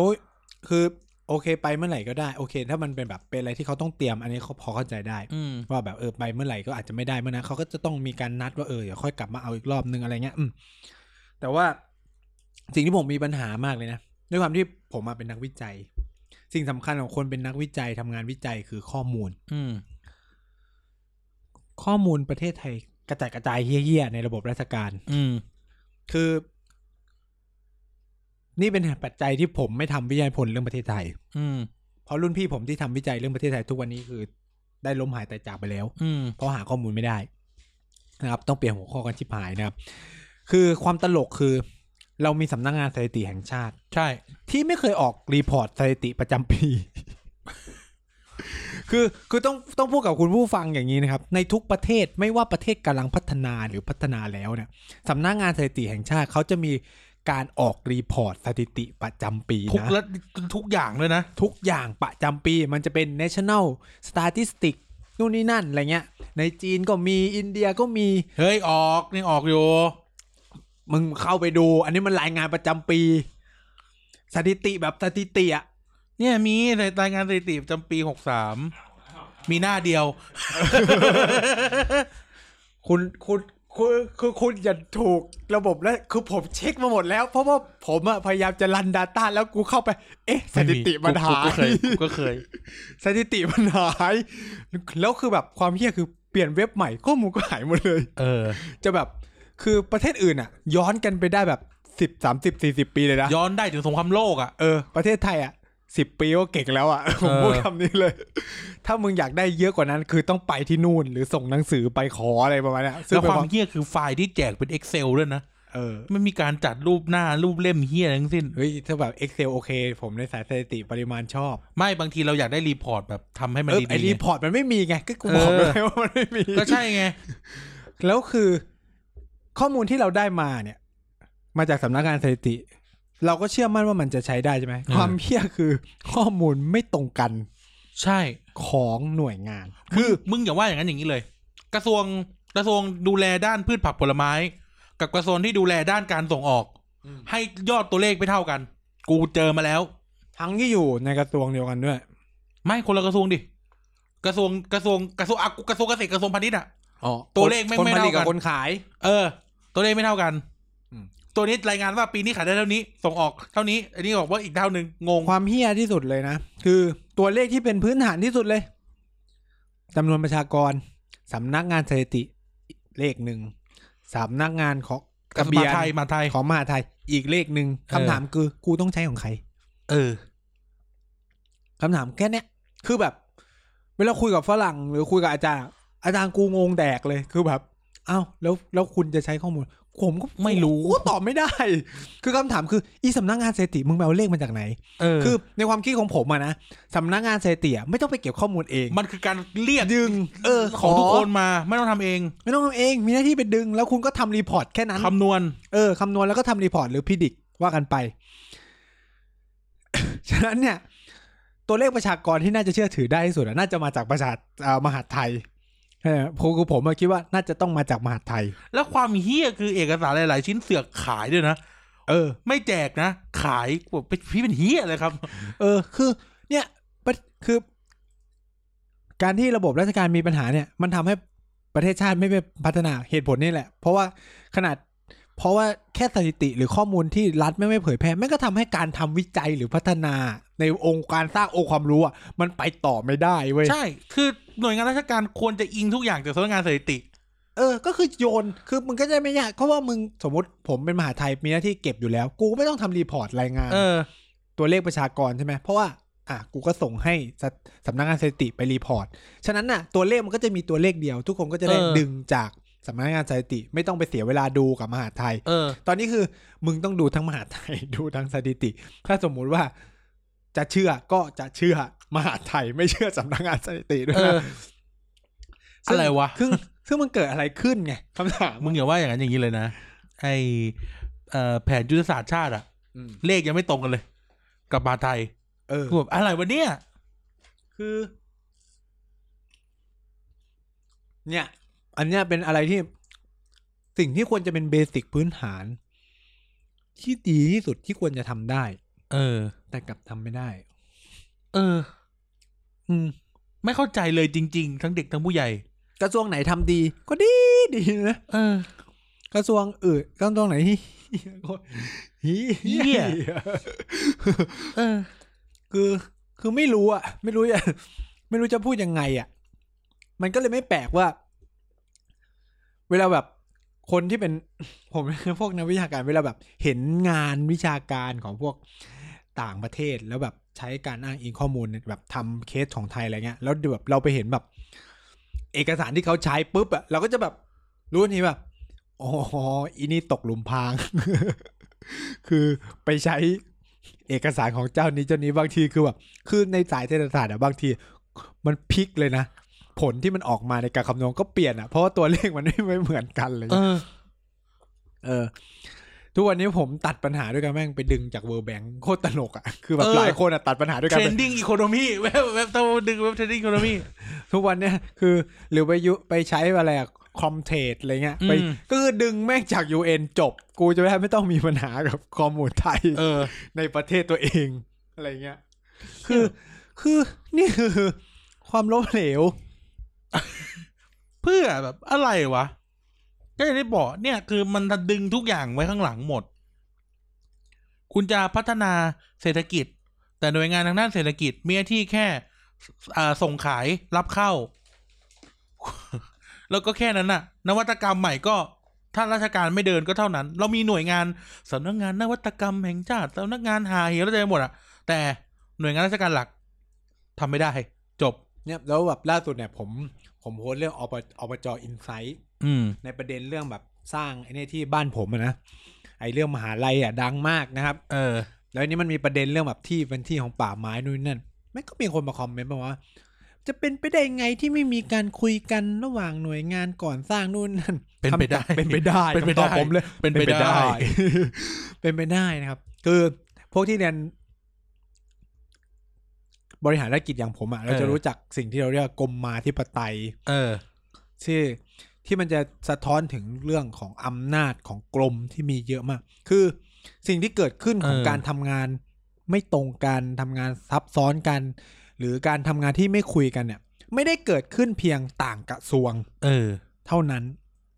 มันเกิดขึ้นแม้กระทั่ง ในกระทรวงเดียว ใน กัน กระทรวงเดียวกัน แต่ต่างกรมกันอ่ะ ใช่ แม่งก็ไม่คุยกัน เออ ไฮรักีของกรมก็ไม่เท่ากัน คุณก็เลยอาจจะเจอสภาพที่ว่า โครงการแค่นี้เอ้า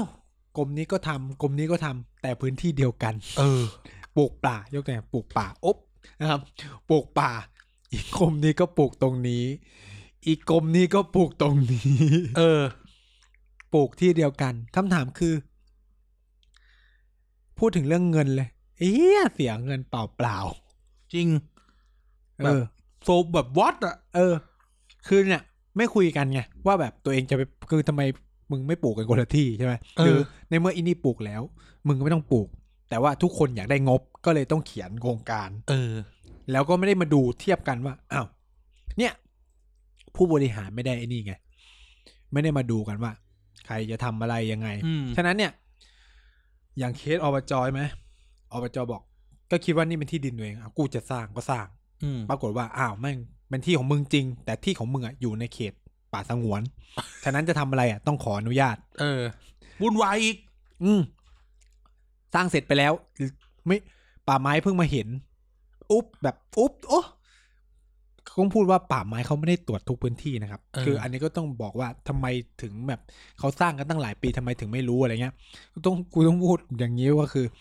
ป่าไม้นะครับ สมมุติว่าพื้นที่อุทยานหนึ่งเนี่ย มีแบบเป็นหลายพันไร่เลย เออ ไม่มีเจ้าหน้าที่อยู่ประมาณห้าถึงหกคน สิบ ค คน นนะสุดๆอะถ้าแบบทุ่งใหญ่นะแบบเยอะๆอะ เออ สิบยี่สิบคน ถามว่าดูพื้นที่เป็นแบบพันพันเป็นแสนไร่อะเป็นเป็นพันพันหมื่นหมื่นไร่เอา เออ ให้ ทั่ว พันไล่ ไหม อะให้พันไล่อะ ทั่วไหมถามไหม เออ ไม่ทั่วหรอก เอ เอ อ อ เคสนี้เหมือนกันอุ๊บป่าไม้มาเจอ สวยอีก อ่ะหนึ่งก็โชคดีที่เขาไม่ทุบ เออ โชคดีอย่างหนึ่งนะว่าเขาไม่ทุบ เออ ซึ่งเขามีสิทธิ์ทุบนะ ผมต้องพูดอย่างนี้ ใช่ แต่ด้วยความที่มันเป็นหน่วยงานราชการสร้าง โอเคยังคุยกันได้ หยวนไป อ่ะก็หยวนกันไป แต่ถ้าในเคสที่เราเห็นเลยคือ อีพวกรีสอร์ททั้งหลายอะเห็นไหม เออ ทุบกันสนั่นหวันไหวทัมเบอร์เทล เพราะ ข ว่า ใหญ่ เป็นที่ ยง เอกชน หาเหวก็ว่า เออ เออ เขาคือเนี่ยเห็นไหมก็ไอ้พวกเนี้ยคือเปรียบเทียบเหมือนกันเลย เพราะว่า เออ มันสร้างเสร็จไปแล้วอะมันทำไมมันจะไม่รู้คือ คือเพราะว่าอะไรที่ดินก็ทำงานของที่ดิน เออ ไม่ได้ใส่ใจอบตกูอ่ะมีแบบมาอ่ะที่ดินอนุมัติกูกับอนุมัติอะไรเงี้ย โดยที่ทั้งที่ดินแล้วก็อบตหรืออะไรเทศบาลในบริเวณพื้นที่ของเอาสมมุติเขาใหญ่ใช่ไหม เออ ไม่รู้เลยว่า ตรงนั้นแม่งเป็นที่ป่า เออ ฉะนั้นป่าไม้มาเจอ อ้าวโหยสัตว์พื้นที่ป่าก็ไล่ทุบ หรือว่า เออ นี่เป็นที่สปกทำอย่างอื่นไม่ได้ ทุบอะไรเงี้ย คือคือเนี่ย คือความที่หน่วยงานไม่คุยเหี้ยอะไรกัน เนี่ยแล้วพอเกิดปัญหาแบบเนี้ยนะ คนที่ซวยที่สุดไม่ใช่ข้าราชการนะคือประชาชน เพราะว่า เสียภาษีไปเปล่า เออ มันไม่ได้ไม่ได้มีประโยชน์อะไรเลยไง น่าเบื่อนะ เจอแบบเนี้ย เออพุ่งตรงๆเลยนะ ๆคือผมจะบอกว่าประเทศไทยเนี่ยเสียค่างโง่ไปเยอะมาก ใช่ จากการทำงานห่วยแตกของระบบราชการเนี่ย แล้ว เออ คำถามคือว่า เราก็ไม่เคยเรียกร้องอะไรได้เลย ใช่ คือถามว่ามีหน่วยงานที่อะไรออกมารับผิดชอบไหม ไม่มีอ่ะ ไม่มีใครติดคุกอ่ะ เออไม่มีใครติดคุก ไม่มีใครใช้เงินคืน ยกเว้นเป็นเป็น เป็นเรื่องการเมือง เอา เคส พูดตรงนะ ยกเว้นเป็นเคสการเมืองหรือเป็นเคสทุจริต คือในความคิดผมอะแม่งการทำงานที่แบบ ห่วยแตก ห่วยแตกและพลาดอะแม่งก็ไม่ต่างอะไรจากการ ทุจริตอ่ะ เพราะมันคือการเอาเงินไปละลาย เออทำไมเราต้องมาเสียเงินอะไรกัน พวกนี้แล้วพวกพวกพวกเนี้ยไม่รับผิดชอบ คือผมคิดว่ามันจะคือการที่เขาต้องรับผิดรับชอบมันทำให้เขาต้องคิดเยอะขึ้นนะ อืม เช่นแบบอ่ะสมมติกูจะสร้างอะไร กูก็ต้องไปเช็คแล้ว เอ้ยแมันมีที่ดินป่าเปล่าก็จะต้องส่งหนังสือไปที่กรมป่าไม้อ่ะไปส่งไปนี่นู่นนี่นั่นก่อนจะสร้าง หรือขอแบบแปลนต่างๆ ก็ต้อว่าง กันไป คือต้องคิดจนร้อยแปดพันเก้าแล้วถึงตัดสินใจทำอะไรเงี้ย เออ เออไม่ใช่แบบตัวสัวสร้างสร้างๆ อยากทำก็ทำ ทุกคือบ้านเราทุกวันเนี่ยแม่งสร้างเหียอะไรกันนักหนาก็ไม่รู้ เออ โดยที่แบบมีประโยชน์หรือเปล่ากับประชาชนก็ไม่มีอะไรเงี้ย แล้วหน่วยงานราชการก็ซ้ำซ้อน เออ เนี่ยแล้วแล้วแล้วอย่างเนี้ยคือคือข้าราชการแบบเนี้ยแล้วการเมืองมันจะดียังไงเข้าใจไหม เออ คือการเมืองมันก็เข้ามาทำหน้าที่เป็นตัวนำตัวระบบราชการแต่คำถามคือว่าข้าราชการก็จะทำงานแบบเดิมๆอะ เออ ใช่ไหมคือยกตัวอย่างเช่น เขียนงบประมาณ สมมุติว่าเอ้ย ปีนี้เทรนด์ยุทธศาสตร์ชาติ 20 ปีมา สร้างถนนเชื่อมอำเภอจึงจึงตามยุทธศาสตร์ชาติ 20 ปี ก่อนหน้านี้อ่าก่อนหน้านี้ประเด็นเรื่องอาเซียนมาก็จะเป็นสร้างถนนเชื่อมตรงนี้เพื่อส่งเสริมการคมนาคมในอาเซียน เออ มันจะเป็นแบบนี้ คือ สร้างถนนเหมือนกันแหละ แต่แค่ต่อว่าตามยุทธศาสตร์ที่อะไร อาเซียน หรืออะไรอะไรเงี้ยตามเทรนด์ในช่วงเวลานั้นน่ะ เนี่ยประเทศไทย ถ้าช่วงเนี้ยในกระทรวงเกษตรคุณจะมีคำว่าโคกหนองนาโมเดล โคกหนองนาโมเดลอยู่ใน อยู่ใน เออ อยู่ในงบประมาณของกระทรวงเกษตรเยอะมาก หรือคำว่าเศรษฐกิจพอเพียงหรืออะไรเงี้ย เออ อยู่ในเนี้ยเยอะมากนะครับ คือคือเพื่ออะไร คือเราต้องคือคือความงงของกูคือทำไมต้องสร้างทุกปี จะสร้างอะไรนักหนา เอา เอ เอ อ อ เออทำไมต้องสร้างอะไรทุกปีทำไมต้องของงบแบบเดิมๆแบบเนี้ยทุก คุณ ปี คุณพี่อย่าสร้างเฮียเลยนะคะ คือคือคนที่เรียนงบประมาณอ่ะ คือประเทศไทยคือจะรู้เลยว่าประเทศไทยมีการจัดลบระบบระบบงบประมาณที่เฮี้ยมากนะ ใช่ คือสมมุติว่าปีเนี้ยเราของงบประมาณ ไปสมมติพันล้าน เออ ปรากฏว่าคุณทำดีมากเลยแบบ ได้งานที่ดี แล้วเสือกแบบใช้งบไปแค่เก้าพันเอ้ยเก้าร้อย เออ เก้าร้อยล้านจากพันล้านฉะนั้นคุณเหลือคืนคลังหนึ่งร้อยล้าน เออ สิ่งที่เกิดขึ้นในระบบคิดของงบประมาณไทยคือ ปีหน้ามึงจะขอหนึ่งพันไม่ได้ ปีหน้ามึงขอได้แค่เก้าร้อย เออเพอเหลือ เพราะมึงเพราะให้มึงไปพันหนึ่งแล้วเหลือ ความเฮี้ยเลยรู้ไหม แล้วคืนไม่ได้ด้วยนะระบบราชการไทยอะการทำเรื่องเงินคืนคือวุ่นวายมาก คือต้องใช้ให้หมดด้วยนะ ไม่คือถ้าคืนอ่ะ มึงก็จะเหลือเก้าร้อย ก็ใช่ไง นี่เลยเป็นเหตุผลว่า ขอมาพันก็ต้องใช้ให้หมด พัน หนึ่งพัน เออ เพราะว่าปีหน้าก็กูก็ยังอยากขอหนึ่งพันเหมือนเดิม อย่างระบบราชการเมืองนอกเนี่ย เวลาของงบใช่ไหมสมมติอ่ะผมของบ ผมขอเอาพูดกันเป็นแบบหนังพูดเป็นซีรีส์เน็ตฟิกเลย อืม ผมของบเอ่อเซอร์เวลเลนซ์ผู้ก่อการร้ายสี่ร้อยล้านเหรียญ อืม เหลือ เหลือปฏิบัติการสำเร็จล่าปิระเดนได้ เหลือสามร้อยล้านเหรียญใช้ไปร้อยล้านใช่ไหม อืม เอาสามร้อยล้านนั้นไปทำอย่างอื่น อืม ไปโปะไปทำโครงการอื่นไปเลยอะไรเงี้ยของ เออ บ้านเราไม่ได้นะ เงินใช้ ต้อง มาสี่ร้อยล้านก็ต้องใช้อันนั้น เออ ต้อง อย่างเดียว ทำแล้วก็ต้องทำเรื่องนั้นเท่านั้นด้วย จะใช่ ถ้ามึง เป็น โยก เหี้ คื ย อ อะไร มึงผิดเลย เออ มึงติดคุกเลยถ้ามึงเอาไปทำอ่ะ เออ แบบเวสอะเวสโคตรเวสเลย เออ อะไรวะ ไม่เข้าใจเลย เนี่ย ไม่เข้าใจจริงจริงไม่เข้าใจจริงแบบเพื่อ อืม จะแบบอะไรวะ คือแบบ แต่คือระบบราชการแม่งแต่ตรงไหนก็เจอหมดเจอเจอเจอเจอเจอ คือนี่เราพูดในฐานะระบบนะ แล้วด้วยระบบแบบเนี้ยแหละ มันก็เลยทำให้ข้าราชการเรา เป็นแบบนั้น เป็นแบบนั้น ที่เรา แล้วก็ไม่ เออ แล้วก็ไม่มีประสิทธิภาพไปด้วยอะไรเงี้ย เออเพราะเขาก็ถูกบีบด้วยสารพัดอย่างเหมือน เออ กัน หนึ่งเงินเดือนน้อย ระบ ด้ บ วย ระเบียบไม่เอื้อ นี่อีกอะไรเงี้ย อืม ถามว่าใครคนเก่งๆใครจะเข้าไป ประเทศไทยเป็นไม่กี่ประเทศบนโลกนี้หรอกที่คนเก่งไม่อยากเป็นข้าราชการ ใช่ ประเทศอื่นเนี่ยคือตัวท็อปต้องเป็นข้าราชการ ครีมคือข้าราชการ ทุกกูบอกกันเลยว่า ทั่วโลก ทุทั่วโลก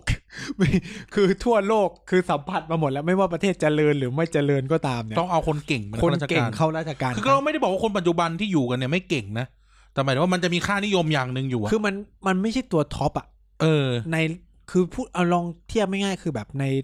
รุ่นของคุณหรืออะไรเงี้ย ที่เป็นตัวท็อปท็อปเลยอะเข้าระบบราชการหรือเปล่า ไม่อะ เออ เอารุ่นเราก็ได้อ่ะเอารุ่นเรา เออ รุ่นเราเลย เออ ใคร ครีมครีมไม่ค่อยมีนะ เอาง่ายๆอ่ะเพื่อนที่จบเกียรตินิยมอ่ะมีใครเป็นข้าราชการบ้าง โอ้ยเหี้ยอะกันนุ่มก็เยอะอยู่นะมันหลายคน ไม่ก็ไม่มีไงแต่ไม่มีไงน้อย มี น้อย มี น้อย มีมีแต่น้อย แต่ส่วนใหญ่ก็ไปทำเอกชน สิบเปอร์ ลย เซ็นต์กูกล้าพูดเลยสิบเปอร์เซ็นต์รุ่นเราอ่ะ อืมคือเนี่ย ความไม่ดึงดูดของระบบราชการไทยมันมาถึงจุดนี้แล้ว เออ ถึงแม้เอาจริงๆเขามีโครงโครงการอย่าง UIS ไงดึงดูด เออ ผู้มีศักยภาพอะไรเงี้ยอีสัตว์เข้าไปก็ เข้าไปก็กอง กองแล้วก็ไม่ได้ทำงานต่างอะไรไปจาก เหมือนเดิม ข้าราชการ อะ ที่สอบไปปกติ แล้วการเลื่อน เออ ขั้นเลื่อนตำแหน่งก็เหมือนเดิมเป๊ะ คือมีการศึกษานะครับ ว่าคนที่เข้าไปในแบบแท็กเนี้ยจำนวนมากลาออกไปอยู่เอกชน อืม ซึ่งเวสมันนี่ waste อีกแล้ว เว้ย เปลืองเงินอีกแล้ว ดึงคนอยู่มันคือคำถามคือ สมมุติกูเป็นคนเก่งแล้วไม่เติบโตกูจะอยู่ต่อไปทำไม ในเมื่อ เอ แบบ อ สมมติบริษัทซอพอมาเสนอคุณ ถ้าคุณย้ายไปผมให้แสนหนึ่งเงิน เอ เดือน อ ตอนนั้นสมมติเงินเดือนมึงอยู่ประมาณสามหมื่น กูไปอยู่แล้ว แล้วเขาก็แบบสวัสดิการเต๊ดเต๊ดเต๊ดอ่ะ แล้วคิดเลยกูไปอยู่แล้ เอ ว อคือแบบเนี่ยผมตอนที่ไปอยู่ ไปอยู่ที่อินเดียก็แบบช่วยพี่คนนึงช่วยช่วยแบบสำนักงานการค้าต่างประเทศอะไรเงี้ย พี่เขาก็แบบเข้าแท็กประมาณนี้เขาบอกเพื่อนรุ่นเขาออกกันหมดแล้ว ในกระทรวงพาณิชย์เลย เออ ใครจะอยู่เขาเขาบอกใครจะอยู่ สวัสดิการเอกชนในรัฐผู้ตำบริหารระดับสูงอ่ะ ก็คือมึงก็นอนโรงพยาบาลเอกชนชิวๆเลย เออ เออ เนี่ย สุดท้าย แล้ แล้วว เงิน อะ เดือนก็แบบดีด้วยอ่ะ ถ้าการเมืองดีอ่ะ ขอแก้เรื่องนี้ได้ไหม สมมติอ่ะสมมติถ้าเอาเอาการเมืองดีก่อนอ่ะ ทุกวันนี้แบบสิ่งจูงใจคนเก่งให้เข้าไปอยู่ในระบบราชการเดียวคือสวัสดิการแค่นั้นเลย อืม อย่างอื่นไม่มีอะไรแล้ว จริง คือจะไปหวังความก้าวหน้าไปหวังหน้าตาไปหวังการใช้องค์ความรู้ ปิดและระบบมันปิดเราหมดทุกทาง ใช่ แล้วมันก็ทำให้เห็นอะแม้กระทั่งการไปม็อบเองอะสมมติเราพูดถึงการไปม็อบเลย เออ ระบบราชการเนี่ยกำลังทำให้คุณเห็นอยู่ มันไม่มีประสิทธิภาพ ในการแม้กระทั่งจัดการม็อบอะ อืม เออ ดูสภาพก็ได้ เดี๋ยวตำรวจบอกอย่างหรือไอ้นั่นบอกอย่าง รัฐบาลบอกอย่างน้ำตกลงน้ำมึงใส่เฮียอะไรบ้างก็ไม่รู้ อืม หรือจะปิดถนน ก็ปิดอย่างนั้นอ่ะ เออ ปิดจนโง่ๆซื่อบื้ออ่ะเนี่ยนี่คือระบบราชการ เพราะว่าระเบียบราชการมันเป็นแบบนั้น เขาก็ต้องทำตามนั้นน่ะ เออ แบบขั้วหัวยแตกเลย อืม ข้าวเนี้ยหักหัวคิวกัน เออ เนี่ย คือ คือ คือเนี่ยไอ้เนี่ยคือ วางยากันที่ผายเลยคือแบบ อืม เนี่ยเราเห็นคือแบบม็อบเนี่ยทำให้เห็นความห่วยแตกของระบบราชการหลายอย่างมาก นี่นี่นี่มีอันหนึงเลยตำระบบตำรวจ คุณสังเกตไหมทำไมต้องเอาตำรวจอื่นเข้ามาในกรุงเทพ เพื่อจะดิวกับม็อบ ทั้งที่ถ้าเกิดว่าเราบริหารหน่วยงานราชการอย่างมีประสิทธิภาพตำรวจท้องถิ่นแค่ตำรวจท้องถิ่นก็พอ เออ เออเนี่ย ดูแค่นี้ก็ได้ทำไม ไม่เพราะเขาต้องทำงาน ไม่เกี่ยวมันก็ต้องมี Routine หน่วยงานไงก็ต้องมีหน่วยงาน คือคือ อะ ในความคิดผมอะถ้าเป็นเมืองนอกเขาจะมีหน่วย ไล สำ อ ห อ รั ดโปลิส สำหรับไลออดโพลิส ของเมือง เออ ของเมืองของประเทศ นี่คือไปเอากูเนี่ยขับรถตา ไม่ ม แต่พวกนี้เขาก็เป็นไลออดโพลิสที่ไปซ้อม แต่ต่างจังหวัดปฝึไงกก็คือก็คือเขาอะถูกเทรนนั่นแหละ ใช่แต่เป็นของต่างจังหวัดไง ก็หมายถึงว่าคนทุกต่างจังหวัดต้องมาเทรนไง เข้า แล้ว ใจ พวกนี้ก็กลับไปเป็นตำรวจปกติ ไม่ใช่ แต่พอมันเกิดงาน หน่วย งาน หน่วยงานน่ะ มันคือมันไม่ใช่หน่วยงานของท้องถิ่นไง ของท้อง อ่า ที่ เข้าใจมันไม่ใช่ของนครบาล เออ ซึ่งแบบ เฮ้ยเฮีย มันอาจจะมีก็ได้แต่คนไม่พอไง แล้วสมมติอ่ะแล้วแล้วยังไง แล้วสมมติต่างจังหวัดมีก็ไม่มีตำรวจอีก เพื่อไป ก็ส่งกลับ เออเนี่ยคือแบบเนี่ยคือความงี่เง่าอ่ะ คือความเง่าของโครงสร้างมันอ่ะ เพราะ ใช่ไหม มันไม่พอที่จะจัดการได้ทำยังไง แทนที่จะทำให้มันพออ่ะเออคิดแค่นี้ก็ได้ เอาบางทีมันก็ม็อบไม่ได้เยอะ ก็ไม่คิดว่าจะเยอะขนาดนี้อะไรอย่าง มัน งี้ ก็ต้องคิดอ่ะเห็นว่าแล้วสมมติเราเป็นทหารนะโอ้ไม่คิดว่าเขมรจะยกมาเจอขนาดนี้ก็กูชิบหายนะอ่ะ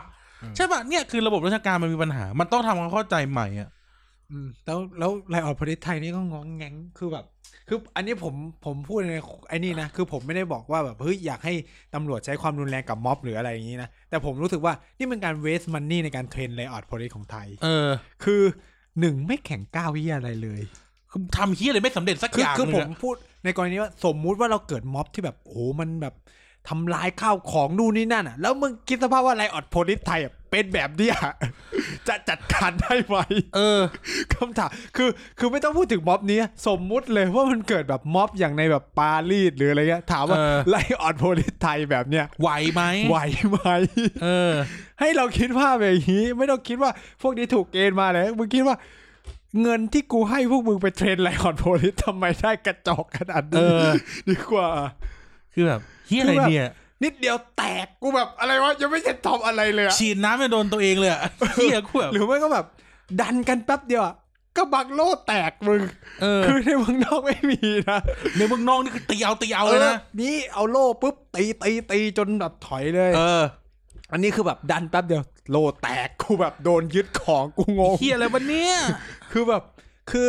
คือคือนี่คือภาพสะท้อนหลาย ๆ อย่างของประเทศไทย เออ จากการที่มีม็อบ นี้นะครับ คือ ต้องขอบคุณม็อบนะที่ทำให้เราด่าเราราชการได้เต็มปากได้ขนาดนี้ คือคือคือเอาคือผมอะเป็นคนที่ไม่เชื่อว่า เอ่อ ถ้าการเมืองดีมนจะไอ้นี่ทุกอย่างผมไม่ความเชื่อว่าถ้าระบบราชการอะ ผมเชื่อว่าสิ่งที่ต้องแก้คือระบบราชการสำคัญมากๆครับ คือเหมือนที่เขียนอะเขียนเขียนไปก็คือแบบระบบราชคือแบบมองระบบราชการอะทุกอย่างจะจบหมดเลย เห็นระบบราชการปฏิรูประบบราชการสำเร็จอะการเมืองคุณดีทันทีเลย อืม ทุกอย่างก็ มัน สม จะ มติ เอื้อ ก็สมมติข้าราชการทำงานเอ่อสมมติกกตก็เป็นข้าราชการเป็นระบบราชการทำงานตรงไปตรงมา คุณก็ไม่เจอปัญหาเรื่องซื้อสิทธิ์ขายเสียง ถ้าหน่วยงานสาธารณสุขทำงานอย่างมีประสิทธิภาพระบบราชการเอื้อ ต่อการดูแลทุกคน ประชาชนทุกคนจะเข้าถึงระบบสาธารณสุขอย่างแฮปปี้ อืม ใช่ไหม การศึกษากระทรวงศึกษาเหมือนกันถ้า ทุกถ้าเขาดึงดูดครูเก่งๆได้ ครูเก่งๆมีสิทธิ์ที่จะเอ่อจัดการการสอนที่เขาเห็นสมต่อนักเรียนของเขา อืม โดยที่ไม่ต้องอิงกับกระทรวงทั้งหมด ก็ก็ดี อืมหรือแบบผู้สมมติว่ากระทรวงมหาดไทยผู้ว่าราชการมีข้าราชการดีๆ เก่งๆ มีความคิดสร้างสรรค์เขาก็จะสามารถส่งเสริมเศรษฐกิจในจังหวัดนั้นๆได้แต่เอาจริงๆผมไม่สนับสนุนระบบผู้ว่าราชการจังหวัดนะครับแต่ทีนี้ผมต้องการผู้ว่ามาจากการเลือกตั้ง ใช่ครับ ผมก็พูดเดียวคุณครับ เออ เพ คื ราะ อ ว่าเรารับเราเรารับเงินโครงการนี้มา คือคือคือคือต้องพูดอย่างนี้ว่า คือมันแบบมัน มีชื่อมึงอยู่ในชื่อนั้นไหม ระบบราชการเนี่ยมันคืออะไรที่มันจะเป็นจุดกำเนิดหลายๆอย่างถ้ามันมีการปฏิรูปไปในทางที่ดี คือผมเชื่อว่าที่การเมืองมันพังพินาศไปทุกวันเนี่ย ส่วนหนึ่งเลยเพราะระบบราชการ เช่น การคือจริง ๆ มันเป็นทั่วโลกนะ ว่าข้าราชการมันเป็นมือไม้ของนักการเมืองในหลายประเทศอยู่แล้ว เช่น การส่งคนนี้ไปเป็นผู้ว่าราชการจังหวัดเพื่อไปจัดการฐานเสียงก่อนจะเกิดการเลือกตั้งหรืออะไรอย่างเงี้ยมันมีหมดนะครับ ในอเมริกาก็เป็นในอินเดียก็เป็น เอาง่ายๆเลย จังหวัดที่มีพัทยาจิ้มผู้ เออ ว่าที่ตัวเองดูแลได้ เออ เพื่อผลประโยชน์ต่าง ๆ อ่ะเออ เออทุกอย่างมันเป็นระบบไอ้นี่หมดเลย แต่ถ้าเราทำให้ระบบราชการมันมีประสิทธิภาพแบบจริง ๆอ่ะมันจะไม่เกิดอะไรแบบนี้ ถึงโดนจิ้มไปเขาก็จะวางตัวเองอยู่บนหลักการ อืม เข้าใจไหมเขาก็จะแบบไม่ทำอะไรที่แบบ โอเค รู้แหละว่ากูต้องมีหน้าที่ไปทำแต่กูก็จะทำอะไรมากไม่ได้เพราะกูก็เป็นข้าราชการอยู่เขาจะมีจิตวิญญาณความเป็นข้าราชการของเขาอยู่แหละ อืม เออนะครับ แต่ทุกวันนี้แบบข้าราชการไทยมันขายวิญญาณไปหมดแล้ว เออ นะครับ เยอะ นี่นี่คือ นี่คือปัญหาใหญ่มากมากๆของ จริง ประเทศนี้ที่แทบไม่มีการพูดถึงเลยในม็อบ เออ เราควรจะคิดเรื่องระบบราชการกันให คือ ม่ ผมติดตามนะ เยอะมากโอ้ปฏิรูปแบบแก้แล้ว น่าสนใจ นะ เออ ไม่มีการพูดถึงการปฏิรูประบบราชการเลย อืม อืมคุณอย่าลืมว่าคนที่สู้กับคุณเนี่ย เอาเข้าจริงแล้วมันไม่ใช่รัฐบาลเว้ย คือระบบราชการ คือระบบราชการทั้งหมดเลย ปัญหาของเราอะลองคิดสภาพว่าเวลาเราพูดถึงการเมืองเราไม่มีส่วนร่วมอะ อืม ก็เพราะว่าอีหน่วยงานราชการมันไม่มีโครงสร้างที่ให้ประชาชนเขาไปมีส่วนร่วมอะ เออ เรานึกถึงสภาพแบบเวลาทุกคนพูดกันว่า เฮ้ย เราควรจะมีส่วนร่วมกับชุมชน การพัฒนาชุมชนของเราบาบาบาบาบาแต่ระบบราชการไม่ได้เปิดไง เออ ให้ เออ มึงมีหน้าที่ไปประชาวิจารณ์สิ่งที่เขาคิดแค่นั้นนะ เออ โด แล้ว ยที่ถ้าแบบไม่ผ่านก็กูจะทำ ก็ผ่านอยู่ดี ก็ทำอยู่ดี เอ เอ อ อ เออ นึกสภาพอะว่าแบบ เนี่ย ทั้งหมดเลยเอาเริ่มตั้งแต่อย่างที่บอกอะเริ่มตั้งแต่หน่วยเล็กๆ อย่างอย่างอำเภออะอำเภอก็ได้เล็กอำเภอก็ได้ไม่ไม่ไม่มีที่ทางให้ประชาชนเข้าไปมีส่วนร่วมอะ อืม ในการที่จะคิดว่าอำเภอนี้จะทำอะไร เออ วันดีคืนดีเอ้าซ่อมถนนอีกแล้วเหรออ้าวมันยังดียีอยู่เลย เออทุบทางเท้าอย่างเงี้ยกทมอย่างเงี้ย เออ เออพี่เป็นเฮียอะไรอะคะทำไมไม่เทปูน เออ เออ ทุบแล้วก็ตัวหนอนเงี้ยงง่อยมาวางเหมือนเดิม เออ เออคำถามอะ เออเนี่ยคือมันคือระบบราชการอะครับ ที่ดูแลเราทั้งชีวิต อืม อืม คือต้องพูดอย่างนี้ว่าเงินภาษีที่เราจ่ายเนี่ย หมดไปกับระบบราชการ 75%คำว่าหมดไปกับระบบราชการคือเงินเดือนของเขาเนี่ย75%เลยนะ อืม อีรัฐบาลเนี่ยได้ใช้จริง ๆ เนี่ย ไม่ไม่ไม่เยอะเท่าไหร่หรอก เออที่แบบเป็นโครงการที่มันคิดจริงๆอ่ะ25ล้าน รัฐ25บาลเปอร์เซ็น น่ะ ต์เอง รัฐบาลอะมาแล้วก็ไป เออ วันนี้คุณประยุทธ์พรุ่งนี้เป็นคุณเลสเซเป็นอาจารย์ป๊อก เออ วันต่อไปเป็นคุณอภิสิทธิ์ วันต่อไปเป็นชัดชาติ ถ้าระบบราชการยังห่วยแตกแบบนี้อยู่นะ เทวดาตัวเขียวก็ทำอะไรบ้านเมืองนี้ไม่ได้ เออ เป็นกันหมดอ่ะ เออ แล้วต้องต้องต้องแก้ปัญหานี้ให้ แม้กระ ได้ ทั่งในนโยบายเนาะในนโยบายของพรรคการเมืองตอนหาเสียงรอบที่แล้ว ไม่ ก็ มี ไม่มีใครพูดเท่าไหร่ ผมเห็นชัดๆก็จะมีแบบอนาคตใหม่ ประชาธิปัตย์ประชาธิปัตย์เนี่ยเขาจะชูเรื่องเลือกตั้งผู้ว่าใช่ไหม ใช่ ส่วนอนาคตใหม่เขาจะมีคุยเรื่องปฏิรูประบบราชการเหมือนกัน ที่ อืม จะแบบเออโอนย้ายให้ท้องถิ่นอะไรประมาณเนี้ย ใช่ เออ ให้มันดูเฟรกเฟรกเฟซิเบิลกว่าเดิม แต่ว่าก็ไม่มีในรายละเอียด เออ แต่ว่าเราก็ไม่ใช่เป็นนโยบายหลัก ต้อง เออ ย้ำว่าไม่ใช่เป็นนโยบายหลักเลยของพรรคไหนเลยนะ เอางี้ถ้าสมมติฟังมาสองชั่วโมงแล้วไม่เห็นภาพ แล้วสมมติท่านผู้ฟังของเรายังเป็นแบบวัยวัยรุ่นอยู่นะ เออ ให้นึกสภาพเวลาติดต่อหน่วยงานราชการในโรงเรียนหรือในมหาลัยอะ เออ แล้วดูว่ามันถูกใจไหม เออ เออ อย่างในอ่าเลเซอย่างในธรรมศาสตร์ อืม การที่กว่าดเกรดจะออกกูต้องตามระเบียบมหาลัยกูต้องโยนนู่น โยนนี่ไปสำนักทะเบียนคณะไปโอ้โหเฮียอะไรก็ไม่รู้ อืม แล้วไง โอ้โห เกรดแม่งเฮี้ยชาติหนึ่งออกที เออ เออ แล้วถามว่ายังมีเรื่องอื่นๆอีกนะเรื่องขอใบเรื่องโอ้ยสารพัด อืม เนี่ยยุ่งยากวุ่นวาย ทั้งที่ถ้าเราแก้ระบบราชการตรงนี้ได้ มันจะโฟล์นักศึกษา เออ ก็ไม่ด่า ความพีคคือมหาลัยเนี่ย ออกนอกระบบราชการไปแล้ว ไป นะ แล้วด้วย แต่ทุกอย่างยังอิงระเบียบของราชการคือเฮียอะไรกูไม่เข้าใจมากอันเนี้ย เออ อันเนี้ยไม่เข้าใจเลยว่า เอ้า พี่ออกนอกระบบราชการ แต่พี่ดังอยากจะใช้ระเบียบของราชการอยู่ แล้วพี่จะออกเพื่อ เออ หรือนึกถึงสภาพตัวเองเปลี่ยนจากโรงพยาบาลรัฐหนึ่งไปอีกโรงพยาบาลรัฐหนึ่งอะ อืม ทำไมต้องถือแฟ้มถือใบเอกสารไปทำไมไม่สามารถที่จะลิงก์อัพทุกอย่างได้ อืม เพราะอะไรไม่มีระเบียบต้องเซ็นนู่นเซ็นนี่เฮียอะไรก็ไม่รู้ปัญญาอ่อน เหรือแบบเคสอีโรงพยาบาลสระบุรีโดนแฮกอะ เอนั่นอแหละความห่วยแตกของระบบราชการ ใช่ ถ้าถ้าถ้ามันดีอ่ะมึงจะโดนแฮกคือถ้ามึง เออ ออกแบบดีทั้งระบบอ่ะ จะโดนแฮกเหรอ เนี่ยทั้ คื ง อ ห ค ม วา ด ม เล ไม่ ย ใส่ใจนะกูรู้สึกว่า ใช่ มันเป็นความไม่ใส่ใจไม่คิดว่าตัวเองจะโดนแฮกงี้เหรอ เออ หรืออะไรนะ หรือบัตรประชาชนหายอย่างเงี้ย เออ ทำไมกูต้องไปลงพักต้องแบบสารพัดอ่ะก็กูแจ้งหน่วยงานเดียวไม่ได้เหรอ เพราะไงกระโดดราชการมันเขียนมาแบบนี้ แล้วพอโลกมันพัฒนาไปก็ไม่แก้ เออ การศึกษาเหมือนกันเป็นทุกอย่าง อืม ดังนั้นแล้วอย่างที่บอกถ้าไม่จะการเมืองดีไม่ดีไม่รู้ แต่ถ้าระบบราชการเป็นแบบนี้ เราไม่ไปไหน หรือแม้กระทั่งมันแก้แล้วอ่ะ เหมือนที่เราคุยกันในเทปในวันอาทิตย์เนาะ เออ ที่บอกว่า เนี่ย ระเบียบแม่งก็ออกมาแล้วว่าให้ไว้รองทรงได้ อืม อีโรงเรียนก็ยังเสือกให้ตัดหัวเกรียนคือ เออ เหี้ยอะไร ใช่ไหมหรือเนี่ยที่เห็นชัดเลย รัฐบาลลุงตู่เนี่ยนะ เป็นดิจิตอลต่อไปจะไม่ต้องเซ็นรับรองเอกสารบัตรประชาชน เออ ทุกคนจะต้องผ่านแหละ อีการสแกน อีการใช้บัตรประชาชนถ่ายเอกสารแล้วก็ต้องมาเซ็นกันน่ะ เออ ทุกวันนี้ก็ยังทำกันอยู่ เออ กูกูก็ถามก็ถามว่า เอาแล้วมึงจะมีชิปไปทำที่อะไร กูไม่เข้าใจ คือคุณรู้พวกคุณผู้ฟังรู้ไหมครับว่าอีชิปในบัตรประชาชนประเทศไทยเนี่ยมันมีมาหลายสิบปีแล้วนะ มีตั้งแต่เราอายุสิบห้า แล้วมันอ่ะเป็นโมเดลให้กับหลายประเทศกำลังพัฒนาเลยนะ คือผมไปอ่านเอกสารการพัฒนาเรื่องอัดดาการ์ดของของอินเดีย มันเป็นบัตรประชาชนเหมือนกันอะไรเงี้ยเขาใช้โมเดลเนี้ยจากประเทศไทยที่พัฒนาเมื่อประมาณปี 2000 กว่ากว่าๆอะไรเงี้ย ซึ่งกูอ่านไปแล้วกูอยากกูพูดคำเดียว ซึ่งอัดดาการ์ดในอินเดียตอนนี้คือคุณเทียบชิปนู่นนี่นั่นลิง ขึ้น ก์หม ทุ ด ก เลย อย่าง นะในไทยทุกวันเนี้ยชิปได้ใช้ประโยชน์คือโรงพยาบาล เดี๋ยวนี้เขาลิงก์ละเขาลิงก์โดยที่คุณไม่ต้องไปถือ ไอ้นี่ก็ด้วย บัตรทองมันอะไรอีกแล้ว ไปขนส่งก็ได้อยู่ อืมเพิ่งเริ่มมาใช้ชิปแบบจ สามสี่ ริง ปีนี่ จั เอง ง คำถามคือก่อนหนั้นเนี่ยทำอะไรกันอ ตอน ยู่ กูอายุสิบห้าตอนกูอายุสิบห้าคิดแค่เด็กตอนกูอายุสิบห้า ทำอะไรกันอยู่อะคือตอนที่เราสิบห้ามันเป็นปีแรกเลยมั้งที่ออกเปล่าวะ ไม่ไม่ก่อนนั้นปีหนึ่งตอนนั้นอะ เออมันจะมีช่วงหนึ่งที่บัตรชิปมันหมดอะ เออ โคตรหาเลย ตอนเราอายุสิบสี่ เออ บัตรชิปหมดเลย ค ว่ะ วามเฮี้ยอีกอย่างหนึ่งคืออะไรรู้ไหมคือ เนี่ย ทุกวันเนี้ยเวลาไปหน่วยงานเฮี้ยอะไร ก็ยังต้องนั่งเขียนกรอกทุกอย่างเองหมด เออ แทนที่กูจะเสียบแป๊บแล้วแม่งบึ้ บึ้ม มเออก็อะไรวะ เออ แล้วก็บางทีก็เชื่อมแบบ ไม่ได้ถามกูเลยเหมือนเรื่องศาสนาเนี่ยนะไอ้เหี้ย เออ พุทธนะคะอ้าว คือคุณจะเปลี่ยนอะไรไม่ได้ นะ ใช่ นบัตรประชาชน ความเฮี้ยคือเปลี่ยนอะไรไม่ได้ด้วยนะงง เออ วาย ก็แต่ล่าสุดคือกูไปเปลี่ยนชื่อภาษาอังกฤษ ทำไมอ่ะ เพราะว่าไม่ตรง บัตรประชาชนไม่ตรงกับพาสปอร์ต เอ อ เอ ก็เลอยเออไปเปลี่ยนมันตรงให้เขาแก้ให้อะไรเลย เออ นั่นน่ะ ก็อย่างที่คุยกันมา เพราะว่าอินนายทะเบียนคนแรกเป็นคนสะกดให้กู แล้วแบบสมมตินามสกุลผมลงท้ายด้วยคำว่านอกใช่ไหม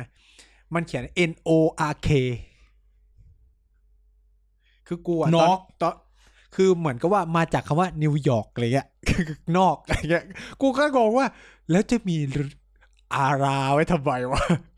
แต่ว่าตอนนั้นอ่ะสิบห้าไม่ได้ไม่ได้รู้ภาษาอังกฤษขนาดนั้นว่าตัวเองต้องสะกดไง แล้วบ้านกูเนี่ยนะนามสกุลภาษาอังกฤษแต่ละคนไม่เหมือนกันเลยในบัตรประชาชนเครียดตรงนี้แหละ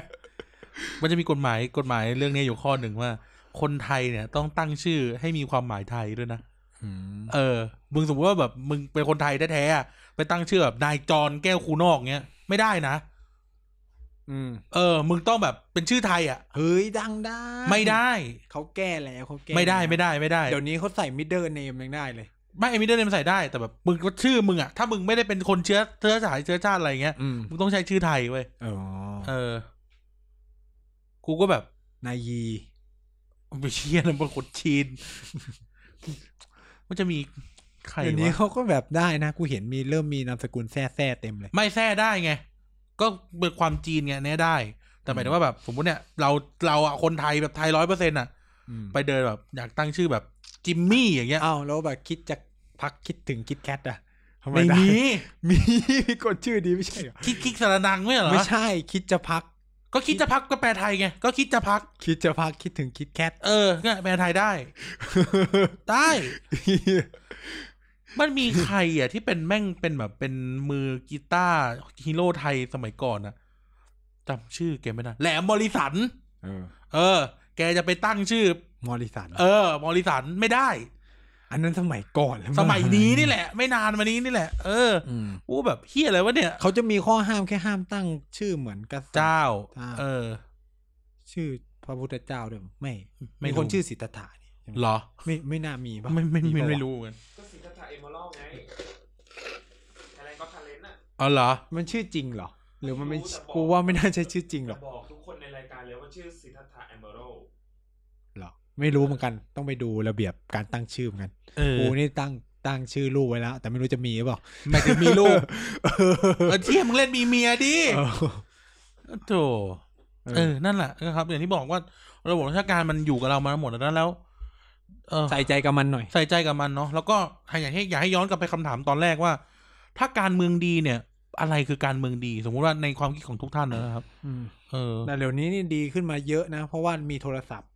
เออ ก่อนเนี่ย ถ่ายเอา อุ้ยสมมติข้าราชการยศจะชี้นิ้วด่าปุ๊บ ยกโทรศัพท์มือถือ ทุกอย่างจะจ เอา บ ปะ ล่าเอาปะล่า เอาปะล่ะ เอออ อย่านะอย่า อย่าเด้ออย่าเด้อ ไลฟ์อยู่นะไลฟ์อยู่นะ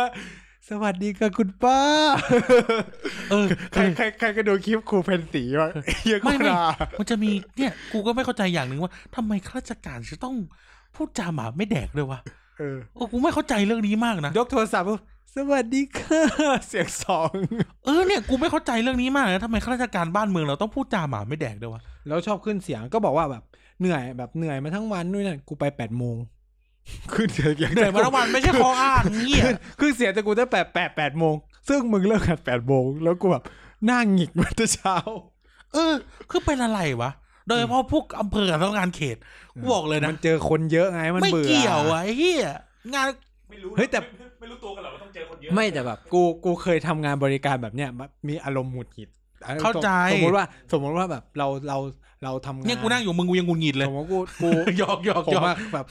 ช่วงช่วงที่เรียนมหาลัยเนี่ยก็ก็คงก็จะรู้ว่าผมจะแบบ อ๋ออยู่ชั้นสอง ทำงาน ผมต้องทำงานหาตังค์เรียนหนังสือด้วยใช่ไหมผมก็จะทำงานช่วยคณะอะไรเงี้ย ก็จะเป็นเหมือนแบบเคาน์เตอร์หน้าด่านสุดนะครับ หน้าด่านสุดก่อนที่เหมือนเป็นคนรับเรื่องแล้วก็จะส่งต่ออะไรเงี้ย ช่วงที่แบบลงทะเบียนเรียนอะไรเงี้ย หรือขอโควตามึงจะเจอคำถามเดียวกันกับคน ต่างกันสามสิบคนอะไรเงี้ย อืม แล้วมึงต้องตอบอันเดียวอะตลอดตลอดตลอดอะไรเงี้ย เออ มันจะมีความรู้สึก เอาเยอะ เอาเยอะทำหรือมันมันจะหงุนงิดอ่ะทำไมน้องเขาไม่อ่านอันนั้นวะทำไมพี่เขาไม่อ่านอันนี้วะ คือสมมุติว่า มึงถามในสิ่งที่มันมีเขียนอยู่แล้วอ่ะ เออ สมมุติว่ากูกระดาษอ่ะสมมุติว่าเขาจะมีมาสมมุติว่าจะจะต้องขอโควต้าเพิ่มเขาจะมีกระดาษอยู่ข้างนอกใช่ไหมแล้วข้างบนก็แปะสำหรับใครที่ไม่ได้โควต้าให้กรอกตรงนี้อะไรเงี้ยปุ๊บพี่คะ ตรงไหน นูหนูไม่ได้โควต้าต้องทำยังไงอีสัตว์กูก็ชี้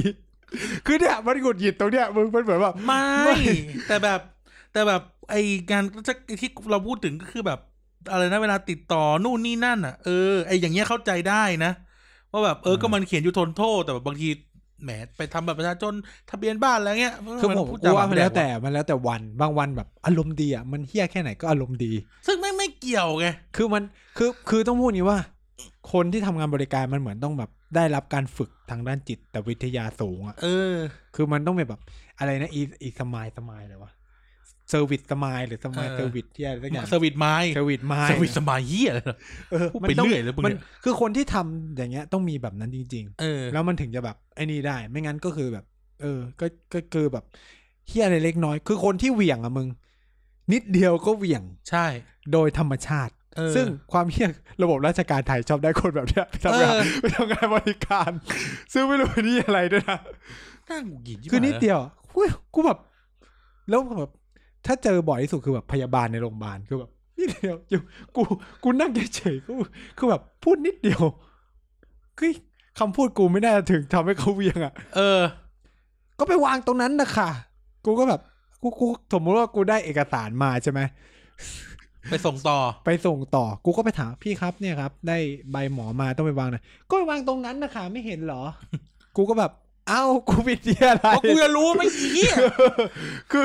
คือถามว่าอีสานแล้วกูก็กูผิดอะไรครับ เออ คืออารมณ์แบบเออคือแบบหึบางทีกูแบบเที่ยกูผิดอะไร เออ คือแบบจะไปโกรธเขาก็แบบ อืมกูด้วยความที่เคยทำงานบริษัทเออจะแบบ โอเคอะไรอย่างเงี้ย เพราะกูกูไม่หยวนนะเรื่องแบบนี้กูไม่หยวนนะกูรู้สึกว่ามันงานก็คืองาน แต่ อะ กูจะเห็นเวลาเถียงกันก็คือ พยาบาลเจอมนุษย์ป้าเว้ย เออ เป็นอะไรที่บันสัตว์ เจอเจอ แค่นี้ทำไมต้องขึ้นเสียงนู่นนี่นั่น เออจะอะไรนักหนาเนี่ยฮะ เออแล้วอะอ้าวก็ป้าฟับหนูพูดตั้งสามรอบแล้วไม่ได้ยิน เอาก็เอาเอาก็จะบอกก็พูดดีๆสิ อย่างเงี้ยตลอด เอไอ้อเงี้ย ทำไม เวลากู อะ ไปโรงพยาบาลอ่ะกูมันมันมากเวลามนุษย์พาเจอ กูไม่เคยเจอแบบนี้กูเข้าเอกชนตลอดอะกูไม่เคยเจอเลย กูชอบมากอ่ะแบบแล้วจะมีป้าแบบว่ากูแบบไปโรงพยาบาลรอบล่าสุดป้าหนูหนูหนู ป้าอยากได้ถุงมือยางไปเอาจากตรงไหนเฮียคือแบบบางทีป้าก็จะเอาทุกอย่างลงมา ก็ไม่ได้นะ เออ อ่ะโอเคนะครับ คุณนายสรุปหน่อย การเมืองดี ถ้าการเมืองดี ถ้าการเมืองดีเนี่ย แน่นอนแหละมันก็จะ